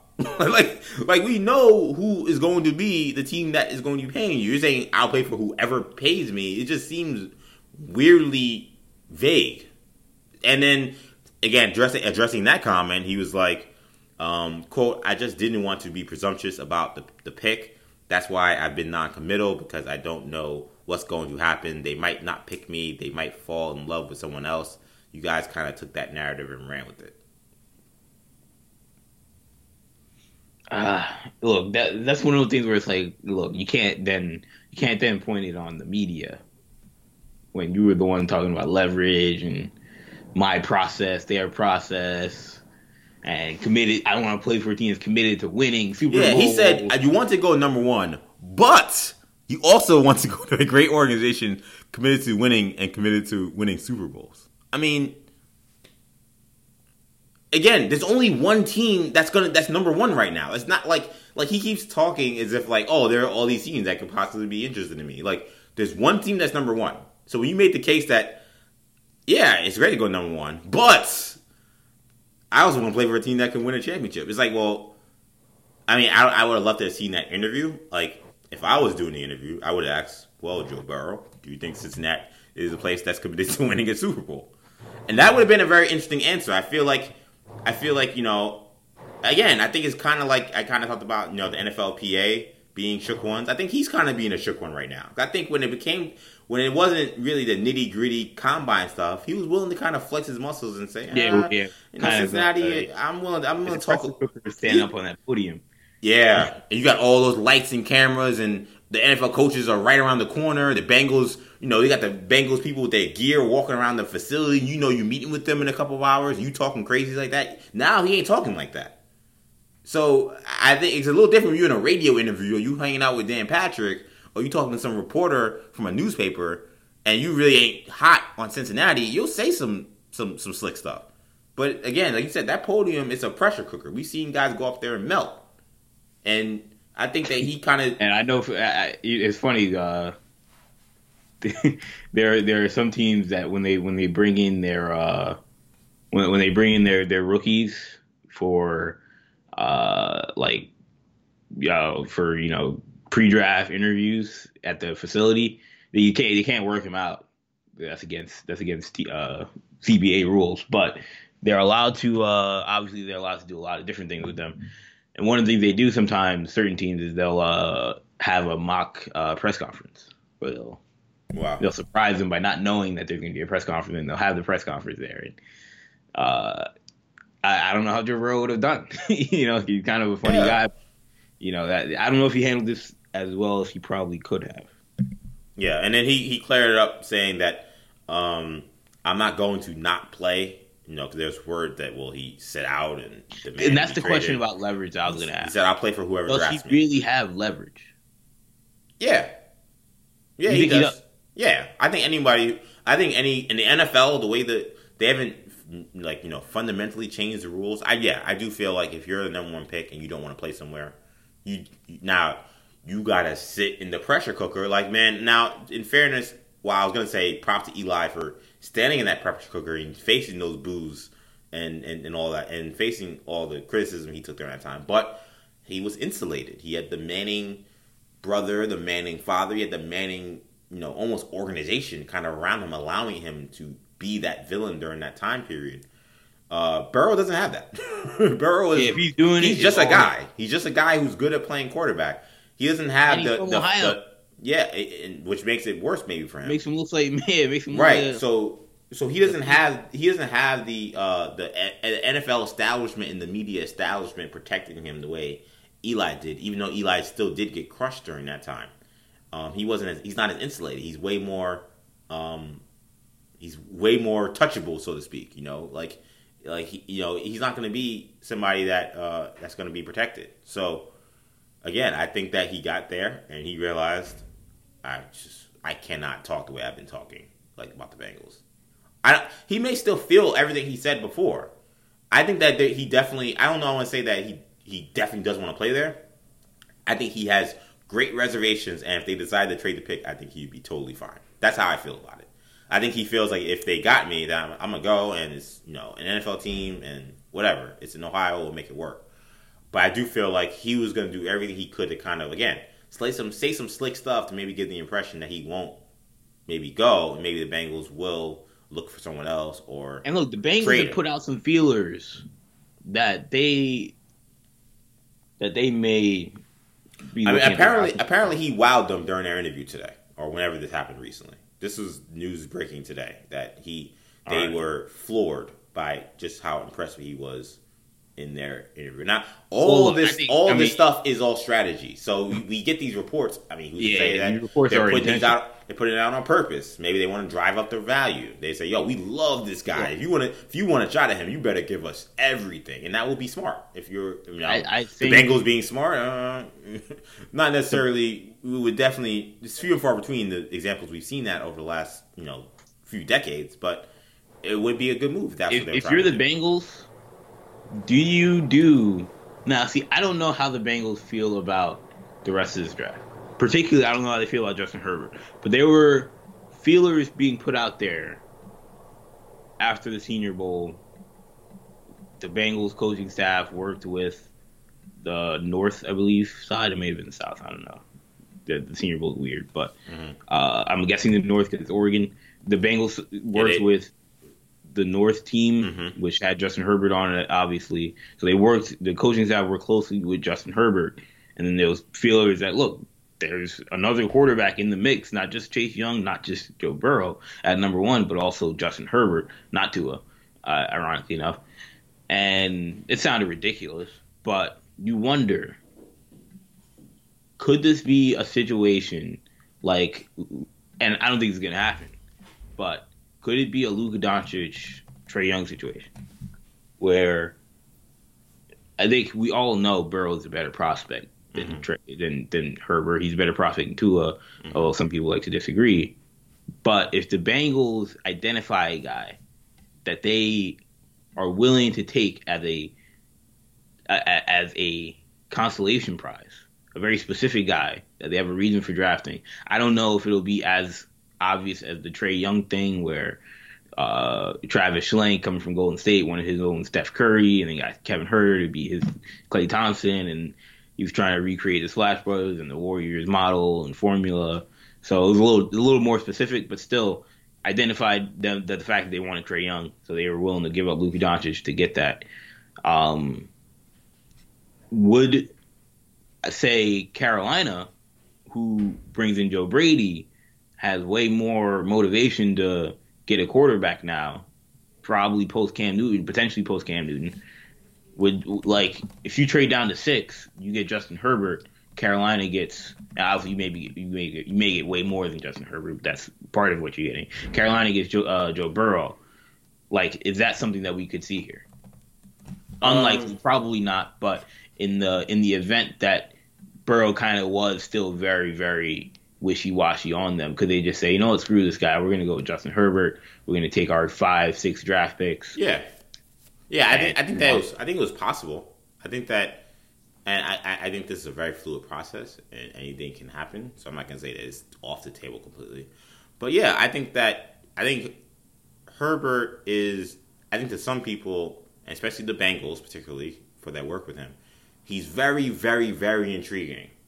And Burrow, I mean, the, guy was was what he was last year. But there's just if there's one knock on him, it's going to be we saw you the year before. You didn't look like this. Like okay, you improved, but are you a one one hit wonder? And uh, Herbert, you know, for you know this this is starting to matter a lot less now, but it is what it is, man. He just looks like an NFL quarterback. Take that as you would, as you will. but that's he had the look, and he's good. I mean, he's he's a, he's a talented kid. He's a great leader. Um, uh, athletic. He's won a lot of games. So you know, credit where credit is due. I'm not just gonna say, oh, he has a quote unquote look. He's also really good. So yeah, I think that that's for the Bengals particularly with that quarterback on on the board. Yeah, it's possible. I just I think that they they they definitely want Burrow, but and it's a fluid process, and anything's possible. I know him saying that you know he didn't want to be presumptuous. Like I, the one thing I did think about was remember when we just assumed that Reggie Bush was going to be playing for the Texans. It was just a foregone conclusion, and no, yeah. it was completely shocking when it, he ended, they ended up going with Mario Williams number one. Have we seen that again recently? I feel like there have been other situations where like in the, the NFL process starts out one guy, and then by the end, there have been times where we don't know like you know the Browns we didn't know who we were going to pick and they ended up going with Baker. But there have been times where we were like so sure this guy was going number one, and then it changed. Not not in a long time. I mean, not. I mean, that was the one that that was the craziest one I've ever seen, where that was truly stunning when they flipped the script. And it was crazy because that was when you could you know negotiate and agree to deals before the draft. I, yeah, I love that. Era. So they signed a deal with him before the draft even started, and it was a record deal. They were negotiating with both guys, and we all were kind of surprised. We were like, why are they negotiating with Mario Williams? Like, is this like a fallback in case like the Bush thing fall apart? But then, it, even though they never they they never agreed with Bush, uh, he was the guy they wanted. It wasn't like oh they were it was like a fallback plan. Like they they they they wanted Mario Williams. So that was stunning. Yeah, I mean that doesn't really happen. I'm looking at the history of the NFL number one picks. Usually this thing is like a foregone conclusion. Very rarely. I mean, Baker Mayfield was the last guy that gave us any kind of, you know, drama, and like even that was kind of like we kind of expected that. You know, Mayfield, uh, I mean Baker that we we expected that maybe a week, uh, maybe not even a week. I would say maybe a couple of days in. Right. I mean, oh yeah, that's true. You did ask from the beginning of the process, and then yeah, so that's yeah, that's so yeah, that's fair. That's why the Patriots were going to trade up to get Baker. Right. Exactly. like, oh, shit, uh, where is he going? Is he going top five? Is he, you know, and all of a sudden it was like, no, the Browns are going to draft him. Yeah. Like, I mean, I feel like there were a lot of Cam is a bum truthers in 2011 to where that's what I was, was kind of it was kind of unclear what his value was immediately, like very early on. Then it became very clear, kind of quickly. Okay, you know what it was really about Cam. The thing about Cam also was that Andrew Luck hadn't come out. Right. If had exactly. Andrew Luck come out, he probably would have went number one or at least we would have had a real conversation. Yeah. But then Luck decided to stay, which surprised everybody. Uh, and then you know, it became kind of more clear. Like, look, they're going to draft a quarterback, which they probably should. Cam Newton, like LeBron James, like they're probably going to draft him. But, um, but yeah, there was there were there were certainly a lot of people. Like, look, Andrew Luck's better than Cam Newton. Like, I don't think Cam Newton's the best quarterback, mm-hmm. you know, in college football. So yeah. I don't know, but yeah, I think this is another slam dunk more than likely. But uh, you never know. It would. Yeah, good stuff, yeah. man. Good good stuff on, on the football talk here. Let's uh, do flames and trash, Kendall. Uh, I'm gonna go first. I tweeted about him this morning. I think this guy deserves a lot of credit, man. I gotta give it to Russell Westbrook. He had another uh, really outstanding performance last night against the uh, Memphis Grizzlies. Completely up against another, you know, exciting young player in John Morant. Just completely. Ja Morant gave him a lot of, a lot of what call. Yeah, he said. He, yeah, he said that this guy is disrespected. This was before the game, and maybe he was trying to butter him up because he knew what was going to happen. But he's like, the guy's dis- disrespected in this league. You know, he's had obviously triple doubles and stuff. People don't understand how great he is. And then he went out there and showed it because uh, he had 33 points, nine rebounds, eight assists. Turnovers were high. There wasn't high turnovers, but I mean, he just dominated the game. I mean, plus 37 in a blowout win over a pretty respectable team in Memphis. And I gotta admit, Kendall, we and you had a, a lot of spirited discussions about Westbrook and I didn't like being anti Brodie on this show because I generally like Westbrook. But I, I, again, I feel like I'm a, I call it how I see it on the show, and I thought Westbrook was on the decline. I made that very clear. It looked pretty obvious to me watching last year, but I, I gotta admit, man, for this season, I was definitely wrong. Um, he's put together a tremendous, tremendous season so far. Yeah, that that Houston trade definitely looks weird because Chris Paul is playing so well. Both guys but are playing great. Yeah, but I think that this was a trade that was better for both teams. You know, like I think now I think in the long run, the Houston losing all the draft picks. I, I saw someone joke that uh, Houston, the Houston sports teams will have a draft, will have a first round draft pick for like five years. yeah, that's the Astros, Rockets, and uh, Texans giving them all their first. Um, but, but so that that's going to hurt them. But in terms yeah. of like players, the one for one swap, this has gone way better than I think both teams could have expected. Definitely, Westbrook in the month of February is averaging thirty two points, seven rebounds, and six assists, shooting fifty. Played better than Harden. He's shooting fifty four percent from the field. Yeah, there's some people talking about MVP talk for him. That's how good he's been. In December, in January, this was the All Star game push, but he averaged thirty two points, shooting fifty two percent from the field, eight rebounds, eight assists and his his uh, player efficiency has been uh, outstanding. And after you know a, a, kind of a I don't say a slow start to the season, but I mean we you know that that video with us talking to uh, to Coach uh, Coach Nick from Basketball Breakdown. Now he was you know making the case that you know maybe Westbrook's played okay recently, but maybe they should think about moving him at the deadline. That just yeah, looks Nick, nuts man, now that, because that of just how Westbrook's uh, played. That Coach Nick interview hasn't aged well. Yeah, shout out to Coach Nick though. He's a super. Yeah, Coach Nick's our guy. We gotta get him back, man. But yeah, we will definitely try to get him back on the show. But and but in while yes, it, that interview did not age well, the way Westbrook had played throughout much of 2019, it, it didn't. It wasn't. It was out there, but it wasn't just completely insane. Like now, it's completely insane because he looks like. To me, I, I said very clearly he's easily a top three point guard in the NBA. And then where, where you rank him is up to you at that point. Like you know, one, two, or three, I, will leave it up to anybody. But there's no question he's top three, and he was not top three last year Look, at all. I still not like even close. I don't like it either. Yeah, I, I still don't like it. With Golden State, you know, it's all right. You want to bully these guys that, that know, clearly can't defend themselves. Yeah. Yeah, you know, and you want to bully these guys who certainly will not be there next but year. But that's that's who he is, though. I mean, you know, certain some things I just kind of move on from in terms of my outrage with him. Not to say you're outraged, but you know, it's like, yeah, I don't love it, but that's Westbrook. We have to talk about the Houston thing, man. Like, it's working. It is the no big man thing. It's not fun to watch, but no. it, it is working and it's helping Westbrook the most because he has a clear lane to the basket every time he drives. Yeah, no and one can stop him. if they collapse, then he has a there's wide open shooters. Uh, I don't know. We'll see. We'll have to see how this works in the playoffs, but it's certainly interesting. This is a random sidebar, but mm-hmm.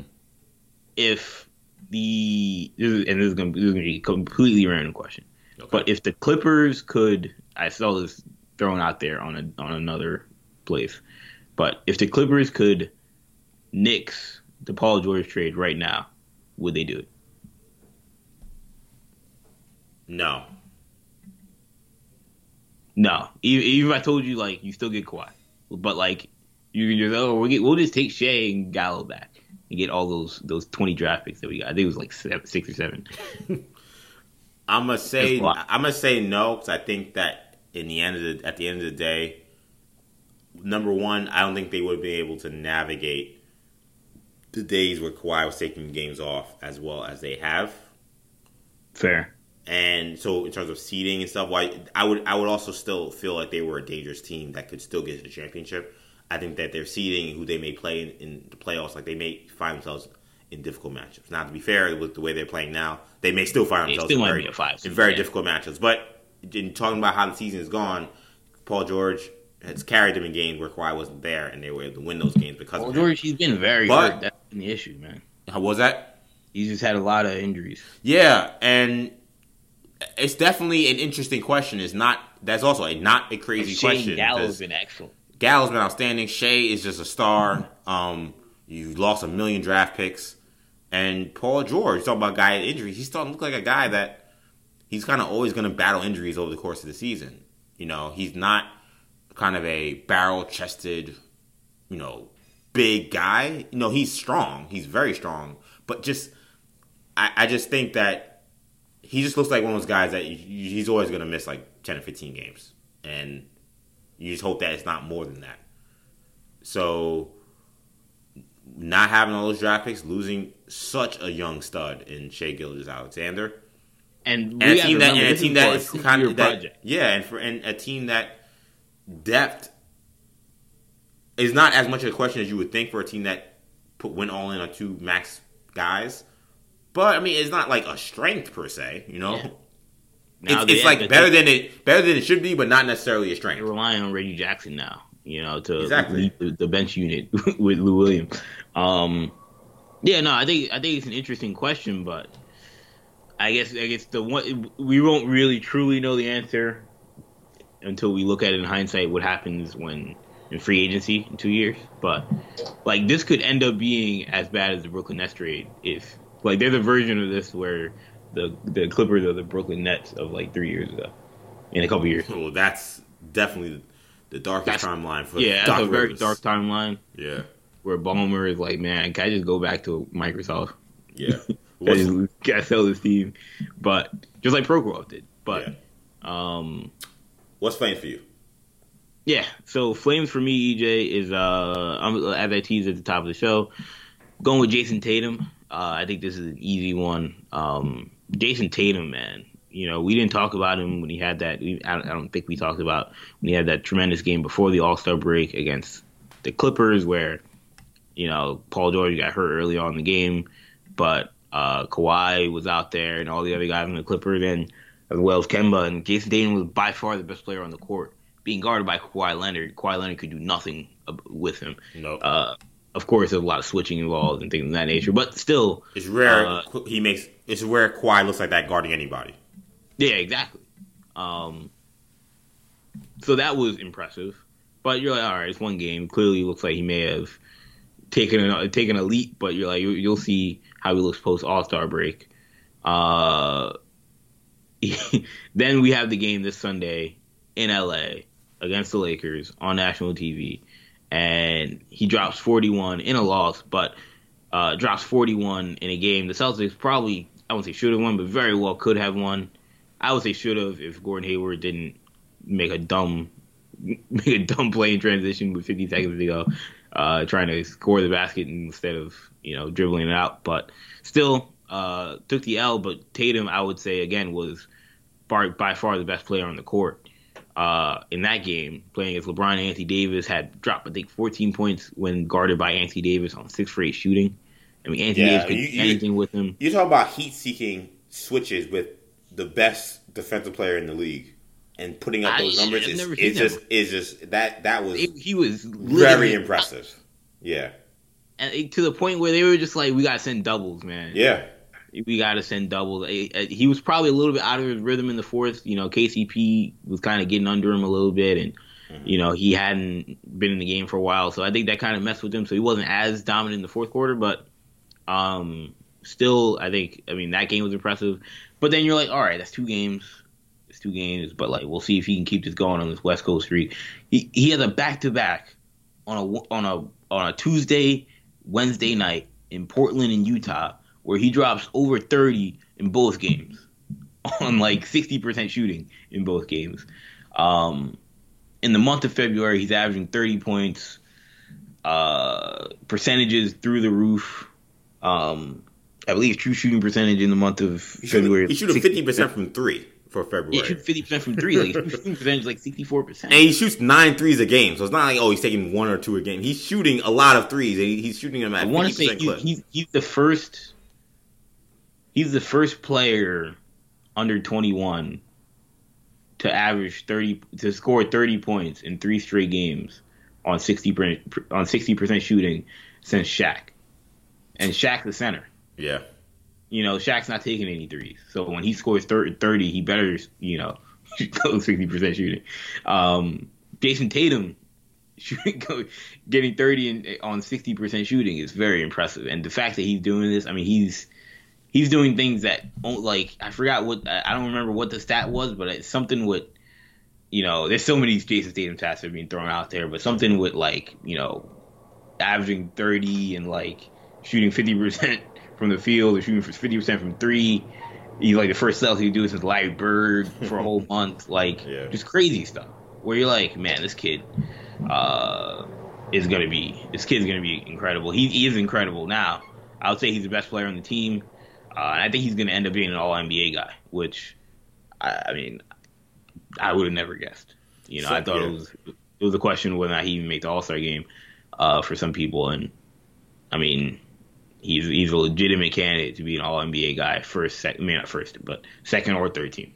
one of the most beautiful things to watch in the NBA, Kendall, is watching a very talented young player see the light bulb go on, or you know, like just seeing it click, and that's what we've gotten to see from Jayson Tatum in February.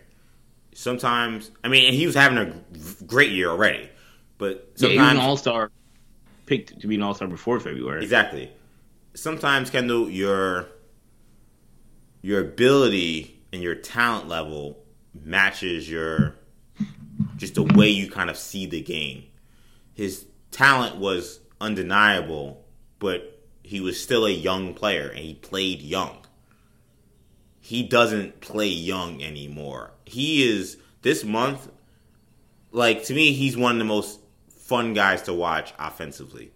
You know, a lot of people because you know he's wearing the purple wristband for Kobe during this road Yeah, trip. purple wristband Tatum is a bucket. But but while people are mentioning Kobe Kendall, to me, not the explosive athlete this guy was, but he looks like Tracy McGrady. He like Interesting, Like, interesting. I was the three point shot, the, the ability to pull from anywhere, the handle. I mean, his handle is just insane for a guy his size at that age. Easily one of the best ball handlers at his position. Yeah, He can score from anywhere. Like he's Tracy McGrady. Like like and we've been waiting all this time to find a guy who was Tracy McGrady. Like team like a lot of people looked at KD, but then he you know kept growing to seven feet tall. Yeah. And we Paul George, you know, Paul George has gotten some of the comparisons, but Paul George is not as smooth. Grady had a it was so smooth. It's it's hard to compare him to other guys. You know, Iceman, the guy people talk about a lot when you're comparing him. The way he did things just looked so effortless. Not to say that it wasn't effortless. Not to say that it was effortless, but to just make things look way too easy. I haven't seen a guy do it like that since McGrady. Like that's what Tatum looks like to me. Because people say, "Oh, but what about Melo?" I'm like, Melo always looked like he was working hard to score. He was great, but he was always working hard. Kobe was great, but he was always working hard. It looked like he he practiced a zillion times everything he tried to do. McGrady had a way in which he played, in which it looked like he just can roll out. He could have rolled out of bed and just went out there and played like that. Obviously, we know that's not the case. But there's a certain feeling you got when you watch T Mac. That's what I see when I watch Jayson Tatum it's been unbelievable. I mean, I'm a Knicks fan, so I I don't want to sound too excited, but it, it really, if you're a basketball fan though, to see the, that young talent, just you know, okay, he's got it now. Like you know, right in whatever you think his career is going to be, but th- this guy is now a superstar. When you see that light bulb uh, turn on, it's it's awesome. As a basketball purist, I get excited. You hear it in my voice because when you see that, you know you're watching something special. That's what we see from Tatum, man. Shout out to him. He's had a great run, and shout out to uh, I want to give a shout out to Coby White too. Uh, he barely missed my uh, my uh, flame segment, but Yeah, Coby White's playing uh, three straight games, thirty points, in what a lot of people saw as a disappointing year. Another kid, not now on, on a different level, but seeing a young guy, another young guy, kind of turn it on, uh, have that have that have that thing click for him. He And clearly, shout out clearly was having trouble earlier in the year, but he's he's playing great ball now. I, I actually forgot because initially my flame was gonna be St. Louis basketball because shout out to Brad Beal as well, man. Oh yeah, well Brad Being a Beal, complete sniper this last week, Bradley Beal's been an animal this week. dropping fifty every night, Yeah, regardless win or lose, dropping fifty, mostly losing. Um, yeah, man, free Brad Beal. He's in a terrible situation. Uh, I don't know what to do. You know, I. But it's just still there's not much you can do because I mean obviously trade deadlines passed. He's kind of he, he he made his bed. He's he's at he's in the situation he is. But but you gonna try to let everybody know how you feel because you see Yeah. on that bench, man. it's funny. I was it- watching that game and I Yeah. saw it and like I didn't say anything, but I, in my head I'm like, yo, he looks dejected. Yo, Bradley And I Beal. didn't, I didn't expect it to be a meme though. But Bradley Beal is like he may be the most expressive player in the NBA. Who would have thought? Yeah, 'cause like- he doesn't say much. But that meme of him in the tunnel, that picture, now that meme of him on the bench, like we never think about him because again, he's kind of quiet. He doesn't, you know, he go kind of just goes about his business. But you know how he feels about everything based on his face when he's I had it. what, another when he's guy. had it with a fan or when he's had it with you know uh, with uh, with his team. Like Yeah. he can't hide it, and his face is very expressive. another guy, uh, Zach LaVine. Did you see? Oh Zach my LaVine? God, Zach LaVine and him just like having no. He just First had it with Jim whenever he Bo- Boylen, Boylen, man. Like he's just.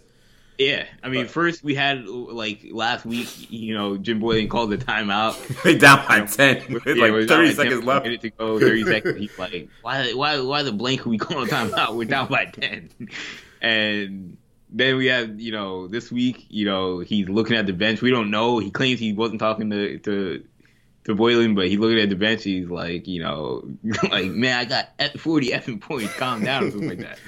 And you're like, man, probably talking to Boylen. He also proceeded to right after that, then get the ball and then pull up from the logo and drill a three to cut it to one. Like Yeah. another guy, big shout out to him. He's also Yeah, he, he's yeah, he's he's a terrific player, but it honestly though we should have known this about LaVine's character. And it's not to say he's a bad character guy, but it's just a quirk. he got drafted. Yeah, yeah, when he got drafted, and he was he looked like he could he looked like he wanted to be anywhere else, but in in New York, being drafted by Minnesota Timberwolves. he said "f And me" when he got drafted. Yeah, exactly. Yeah, So like clearly he has no like wherewithal for like you know where the cameras are and Yeah. facial expressions and body language.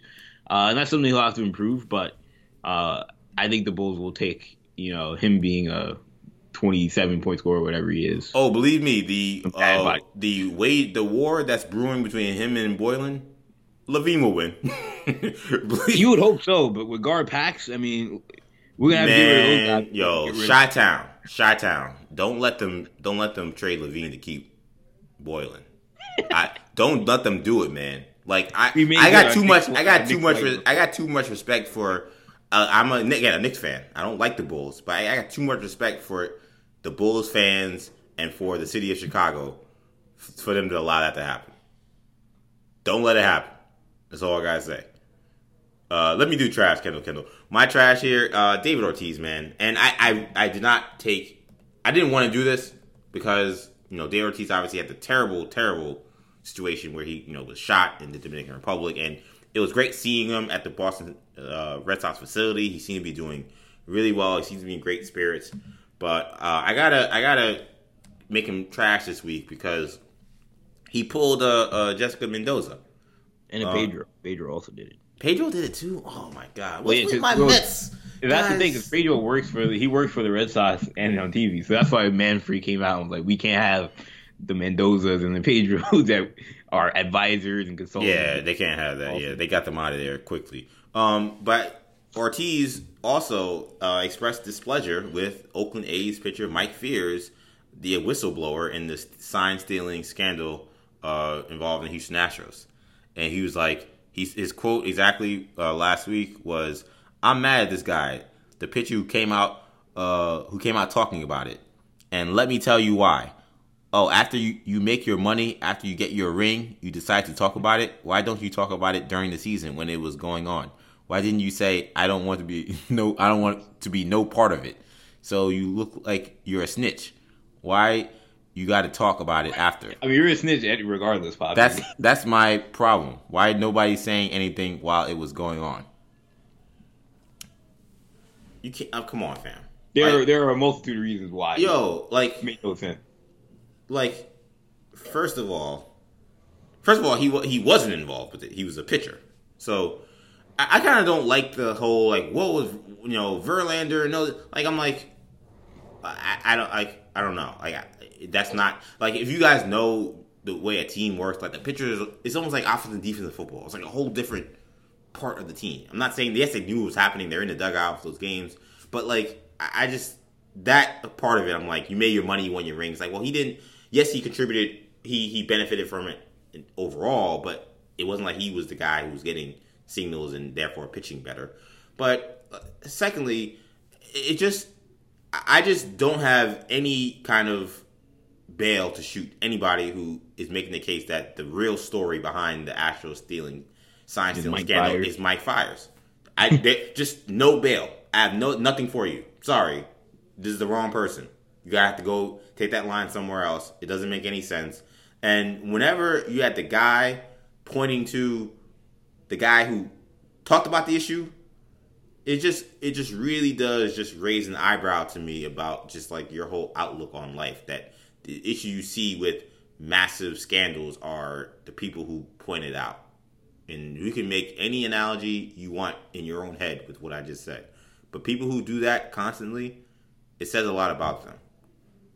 We can go in a certain direction with David Ortiz's history with PEDs.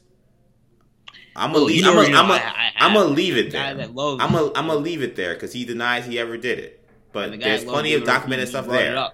In the in the in the Hall of Fame conversation, I'm always every year I'm like, look, we don't got we're not putting Bonds in, but we're gonna put David Ortiz in. But all right, You know what I'm saying? So so I'm I it's all there. I don't gotta go into it. But to me, I just that with that also hanging over these comments, I'm like, not only is this a terrible message, but you are the wrong messenger, homie. So glad you're back. So, So- glad you're healthy. It's great for baseball that you're back in the game, Poppy. But this was trash. So therefore, so you're we trash. so we have to we have to. I find it interesting because you know we talked to uh, or I talked to uh, uh, Billy Torres about you know from the you know Throwing Tails podcast. Uh, we talked to him about it. Uh, we were talking about this Astros thing, and he made a good point where he was like, when you talk about David Ortiz and Pedro, like these guys, some of it is also like cultural. Like, you know, the idea of like snitching is so like oh yeah, I mean yeah, for sure. so, you know, frowned upon that, like, you know, is it, it like, is it, can I be but that I can only be but that upset at these guys because like they kind of you don't want to say they have to say it. They could, I mean you could have said no comment, but that also would have looked strange. But like, it's in their fiber to be like, gotta bash the snitch, gotta bash the snitch. You That's know fair. what I mean? yeah. Um, so I think that that's that that is interesting. Uh, I agree from like a moral standpoint. Poppy looks bad in this in this scenario, as did Pedro, as did Jessica Mendoza. Uh, there is no yeah, there is no blame Mike Fiers thing here. Uh, I, I, I it's it's it's interesting. Um, I don't think. It, it, I thought it was funny how like Ma- Rob Manfred said they're gonna go out of their way to like protect Mike Fire, Mike Fiers this season. I'm like, I don't In feel what like in what way? I don't know. I guess I don't know, protect him from being hit or like you know from opposing fan bases. I don't know. I mean, he's I not. He's there. not. Isn't he a reliever? Well, yeah, he's a pitcher, so like he's not gonna be getting So hit. yeah, it's very rare he'll ever. He most likely won't see like an at bat this year. If Right. man, yo, if I'm who I don't know who the Oakland A's manager is, but if I'm Mike Fire and that dude gives me a bat to go up to the plate, he don't want to. Uh, he he may he may not be happy with what I do with that bat before I get to the plate. when all this is going on, I'm a relief pitcher. Somehow you find a way to make me take an A B with Poppy and all these people slandering my name. I'm gonna leave it there. um, uh, what's your flame? Uh, trash, Kendall. My trash this week, EJ, is the NBA, the National Basketball Association. They are trash, uh, particularly the league office. You know, they do great work, obviously. Adam Silver and his gang, but uh, they're an easy trash me this week because today, EJ, they implemented uh, the first enforcement of their uh, anti low management uh, resting policy because uh, they fined the Minnesota Timberwolves twenty five thousand dollars for resting D'Angelo Russell uh, in their last game, or uh, I believe I guess it would have been today's game. Uh, no, not today's game. I think it was early in the week. But um, the the Timberwolves decided. I want to say they're facing the Jazz, the Nuggets. They're facing the Nuggets, uh, and they they decided not to play D'Angelo Russell. I don't I guess this was a national TV game. If it was, I, wasn't watching, but I guess it's considered high profile, maybe. Um, and they decided to rest D'Angelo Russell. He did not play, and the NBA. This was in Denver, uh, and the NBA now has implemented the rule that look, can't rest guys that are healthy on the road uh, in what we consider, what we deem important games or relevant games. So which typically means national TV. Uh, so we're gonna find them. We're gonna find you guys. And Minnesota came out and said, "All right, fine, we, we accept the fine, but you know we feel like the long-term health of our players, especially a new player that we added to our program, you know, you want to get to learn his health better and see how his body reacts to certain things." I look, I, I I'm all credit to Gersson Rosas and his his operations team and that organization, that front office for handling it the way they did because they could have handled like Mark Cuban and went on Twitter and you know had a tirade, but they, look, they took it, took the fine, and but also stuck to their guns and said we made the right decision. You know, a meaningless game for a team that's not going to make the playoffs against the Denver Nuggets when we just acquired D'Angelo Russell for as many assets as we gave up. Makes no sense for us to play him if we don't want to. I, I understand the whole fan conversation, but is there are like we have to be realistic is there really was there really that many fans in Denver that were like, oh my gosh, D'Angelo Russell's not playing? Like, oh my. Well, it's not Denver. It's the people who decided, oh, it's an NBA basketball game. Okay, I'm gonna watch the Nuggets. They should probably kill the T Wolves, but hey, you know, D'Lo can get off. Who knows what will happen? Let me turn. Oh, D'Lo's not playing. Click. That's who they're upset about. That's who they're worried about, rather. Well, I don't know. I don't know what to tell them, man. Like, I mean, I'm, t- I'm just, play I mean, less games. That's what. That's the issue. That's then, but then why is it a thing about like them playing on the road and stuff? Like they're making this stuff up. They they have all these hijinks about like we're worried about the kid who's from from Memphis who you know can't see LeBron play because he's low managing. You can't see Kawhi play because he's low managing. But then you're you're you're you're you're finding the T Wolves for for resting D'Angelo Russell in Denver. I mean, I guess he's. I, I, I, don't see. I don't think. I don't think that is fair. I don't think that you should. I, I, I think that you should be able to do whatever you want when you're on the road. In my opinion. Like if I, I was doing this whole thing, I just feel like, like to me, like it was much worse. Like to me, if I was a Knick fan, I bought tickets to see them against the Clippers, and Kawhi didn't play, I'd be like, that sucks. But now my team will win. Like I flew to LA as a Knick fan, looking to see the Knicks play against Kawhi Leonard and he didn't play. And now look, I, I have no problem with tanking or resting. To be clear, I have zero issue with it. So I was like, okay, this is this is what's happening. But it, it hurts. It's like, oh man, like I, I played it. I did a plane ticket. I flew across the country. I'm on vacation for a week, and it was all centered around this game, and the best player isn't playing. That to me makes more sense to be like, yeah, you can't do that, fam. If it was a situation where it was violating the rules and it was an national TV game, I don't get the road game. I feel like the road game well, I guess it look, it's got to be the thing of like you know you only see this person at maximum two times a year, sometimes only once. If they're sitting out, then there's no way you're there's no way that kid in in Detroit's ever gonna get a chance to see LeBron. I guess, but I just feel like there's certain there's yeah. only certain guys that like that's a big and that's with. my thing. D'Angelo Russell does not apply. Yeah, yes, he has fans. Yeah, yes, yeah. he's the marquee player for the team when Karl-Anthony Towns isn't there, but like again, be realistic, NBA. There were probably no more than 15 fans in that arena that were distraught over the fact that D'Angelo also didn't play. 15? Yeah. Especially the ones that were Nuggets fans, the ones that were Timberwolves fans. Like I said, like you said, I mean, I mean that's a long tank. track. what happened? They, yeah, exactly. they were like, helps the tank. Honestly, yeah, you know, let's take the L, man. But that game was about the homecoming of Malik Beasley and Juan Hernangomez, whoever else, you know, if you really cared about that. But like, I'm telling you, Kendall, I think this all could be straightened out. I've said it, I've proposed it before. Just like any other job where you have to put in for time off and sick days, yes. just have them the month before have to play say what games these guys aren't playing. I don't see why that's so crazy. Like, oh well, I see. I thought you were going to say the even more drastic thing that would certainly solve it from a league perspective, but the players would never agree. Is just make it look. You play, you get paid for the games you play. No, I, I can't do that. Can't. If, and if you're injured, if you have a if you have right. an injury that we can confirm, then then yes, you get paid. But if if we can't confirm it, nah, we're not. Yeah, they're not, they're not ever gonna. They're not ever gonna. That's never gonna happen. But like, but to me, me like, that's, but to me, like, I very practical. That that's that's never gonna happen. I think that the idea that you have three rest games for players who are been in the league at a certain time and make a certain amount of money. yeah, we, see now it's it's, it's business. That's what you do in any other job. Like any other job, you have personal days. Like any decent well, job, you can't have the ten year conversation. Why not?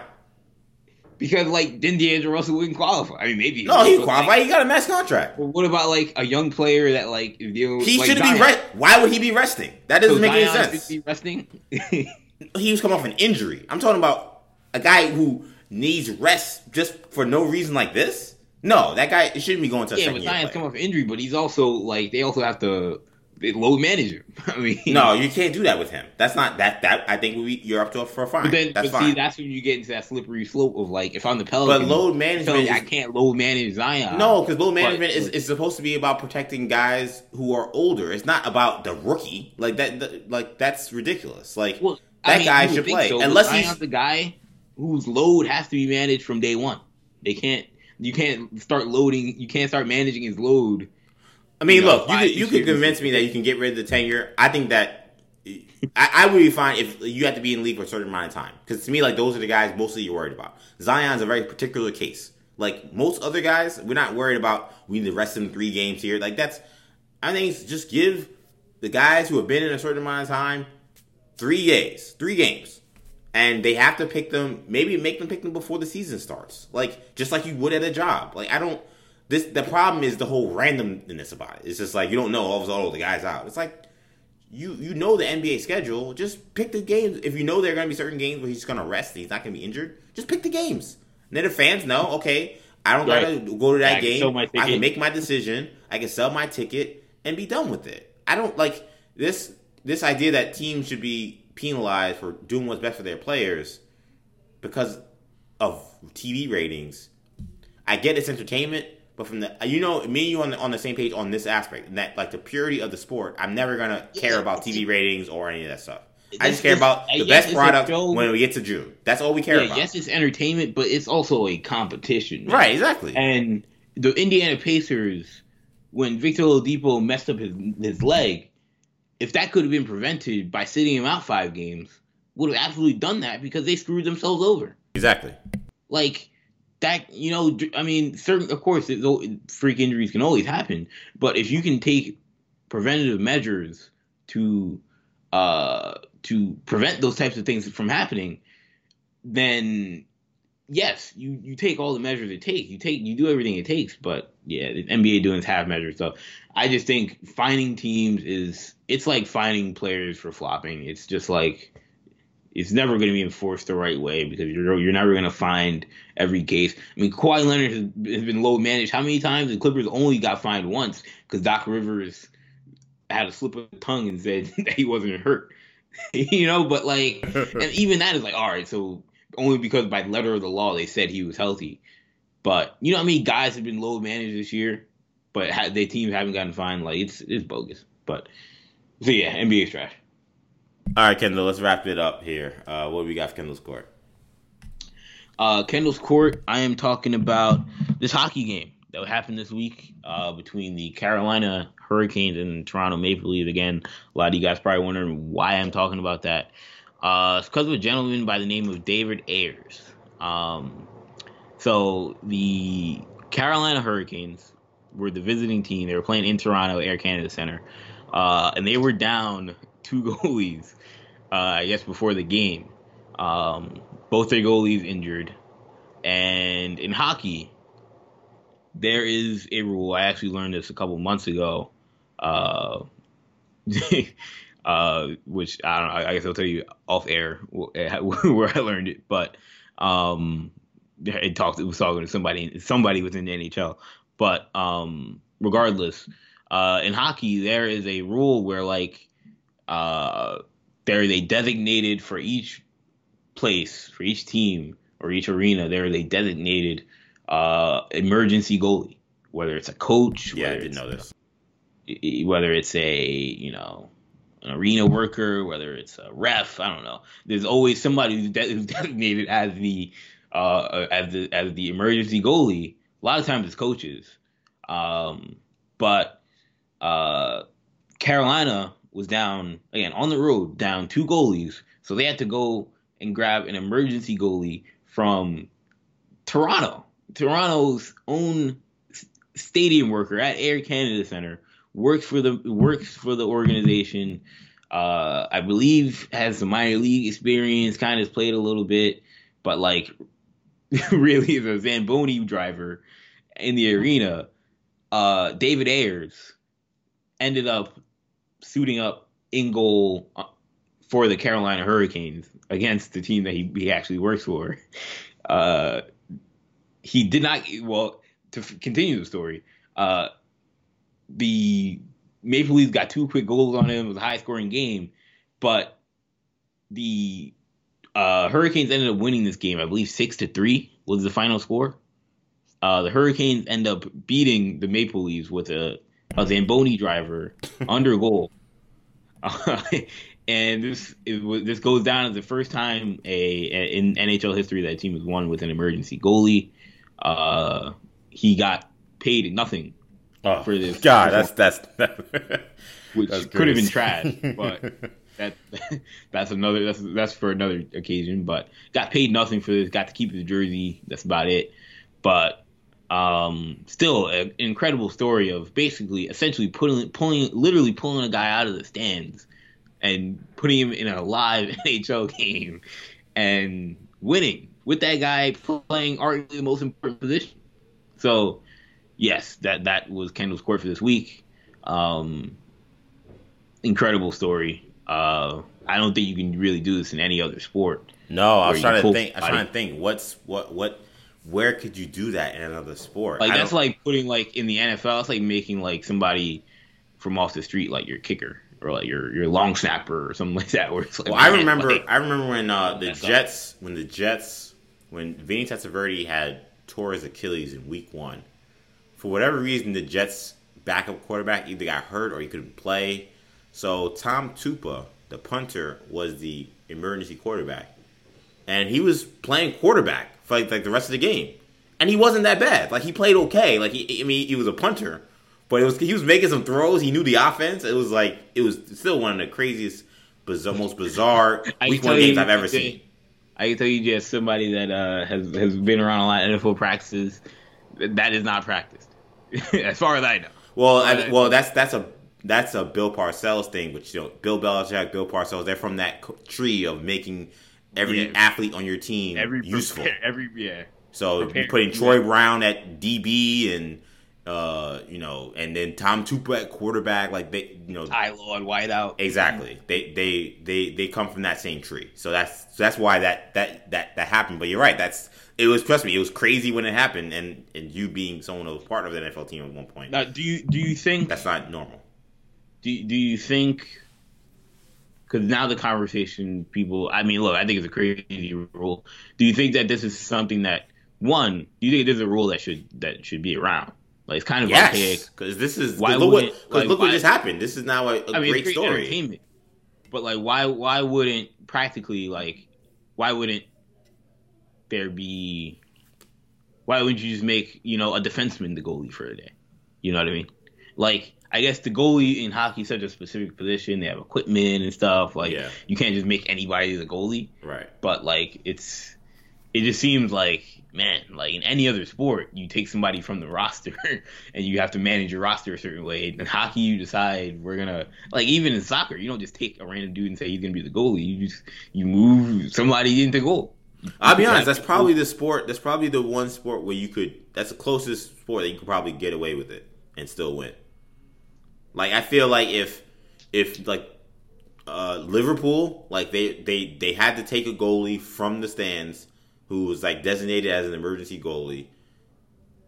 Like the way they play defense and the way they dominate, like they they You could they, probably they could live. probably beat like- Ful- They could probably beat you know you know Fulham or you know whatever. Get a couple of saves, like Yeah, like he only made may have to make a couple of plays. Yeah, like his free kicks are gonna look crazy, but like they could probably survive it. Like they could probably survive it. He only need to make a couple of plays in the game. And- so then my other question is this good for the game that Anybody could do it. Yeah, because like, it's- it, like it makes the case Auston that yeah, Matthews is a superstar in Toronto and he couldn't score on this game. right, exactly. Is that a bad look for the NHL? I didn't. Th- I never thought about it that way until you framed it, and then I was like, "Oh, that's on true." a, on a YMCA goalie. yeah, Imagine if imagine how it would look in the NBA if you know Devin Booker couldn't couldn't score on like on me. You- Yeah. right. Like I came out there, I had I Devin Booker you on locked him up. Like you you held him to only twenty. like it still it still scored, but it was like it was a normal. Yeah, yeah, he had twenty points, and we, we came out with the win. You know, I, I ended up having like you know thirteen points. Like yeah, that yeah, it make it look like like I almost feel like with that though, I and, and with this as well, I almost to answer your question, I feel like the novelty of the story almost outweighs any negative impact. yeah, any practical. practical look at it in terms of yes, it does kind of look crazy that like they could pull anybody from the stands and like a team like Toronto who's loaded and then they have kind of underachieved a little bit this year, but they're going to make the playoffs and they're a team that it has stars all over the place that they couldn't. They could. I mean, you scored ten goals on this guy. You would think in hindsight, Right.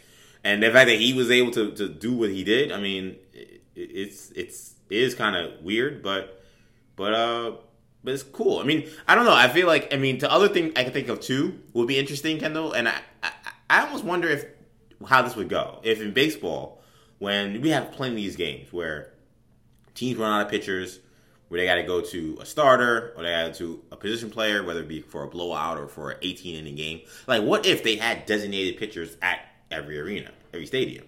The guys who work there, and they'd have to then pitch in those games. Right. Like that would be crazy because like you wouldn't know like what that guy throws and Yeah, what I the mean, that signs be- are. Yeah, that would be very fun. that would that would probably be really really the interesting. comes out, he comes out throwing a knuckleball. You're like, what? Yeah, because like, cause I'm kind of over like the position player pitching. Like, I like that's like one of those things I think you get over once you're like 13. Like Yeah, after a while, it's like okay, I get it. Like he's I remember shell. playing. Uh, I remember playing the you know playing MLB the show and like intentionally trying to like put position players. like throwing Mike Piazza out there.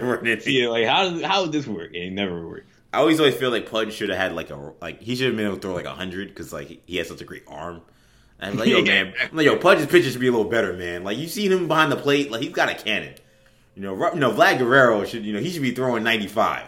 Like, um, but yeah, I feel like that would be the, the other sport where I would like to. I don't know if it'd be good, but I'd like to see. I think that would be interesting. Um, and that would kind of throw a whole. And baseball is all about strategy. So like, talk about that wild card, like, because that happens like fairly often. Like, you, teams probably have to go to. A, like like probably half the teams in the league at some point have to go to a position player or like a starter when they don't want to because the bullpen ran out. Maybe even more than that. So like if that if you do that as an aspect of the game, like that would again be a real wild card to make things super interesting. So it's a really fun story. Um, shout out to that dude for playing the way he did in that in that spotlight. Getting the win again. Yeah. Not getting anything. Not Didn't get a check for playing a full NHL game and got a win for his team. I feel like there should probably be a win clause. Like if the team loses, maybe give him nothing.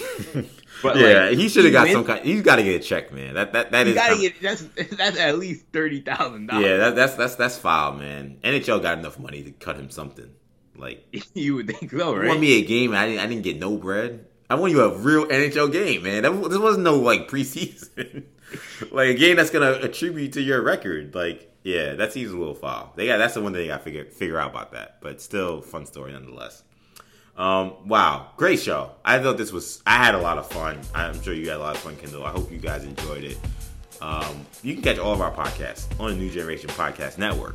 You can find us on SoundCloud, iTunes, Stitcher, and TuneIn. Be sure to also check us out on YouTube New Generation Media. Also follow us on social media. You can find us on Facebook New Generation Media, on Twitter uh, New Generation Pod, and on Instagram New Generation Podcast. You can find me on social media as well. On Twitter, I'm EJ underscore Stewart, and on Instagram, Action EJ. Thank you guys so much for listening to this edition of Sports Talk. For Kendall, I'm EJ. Peace.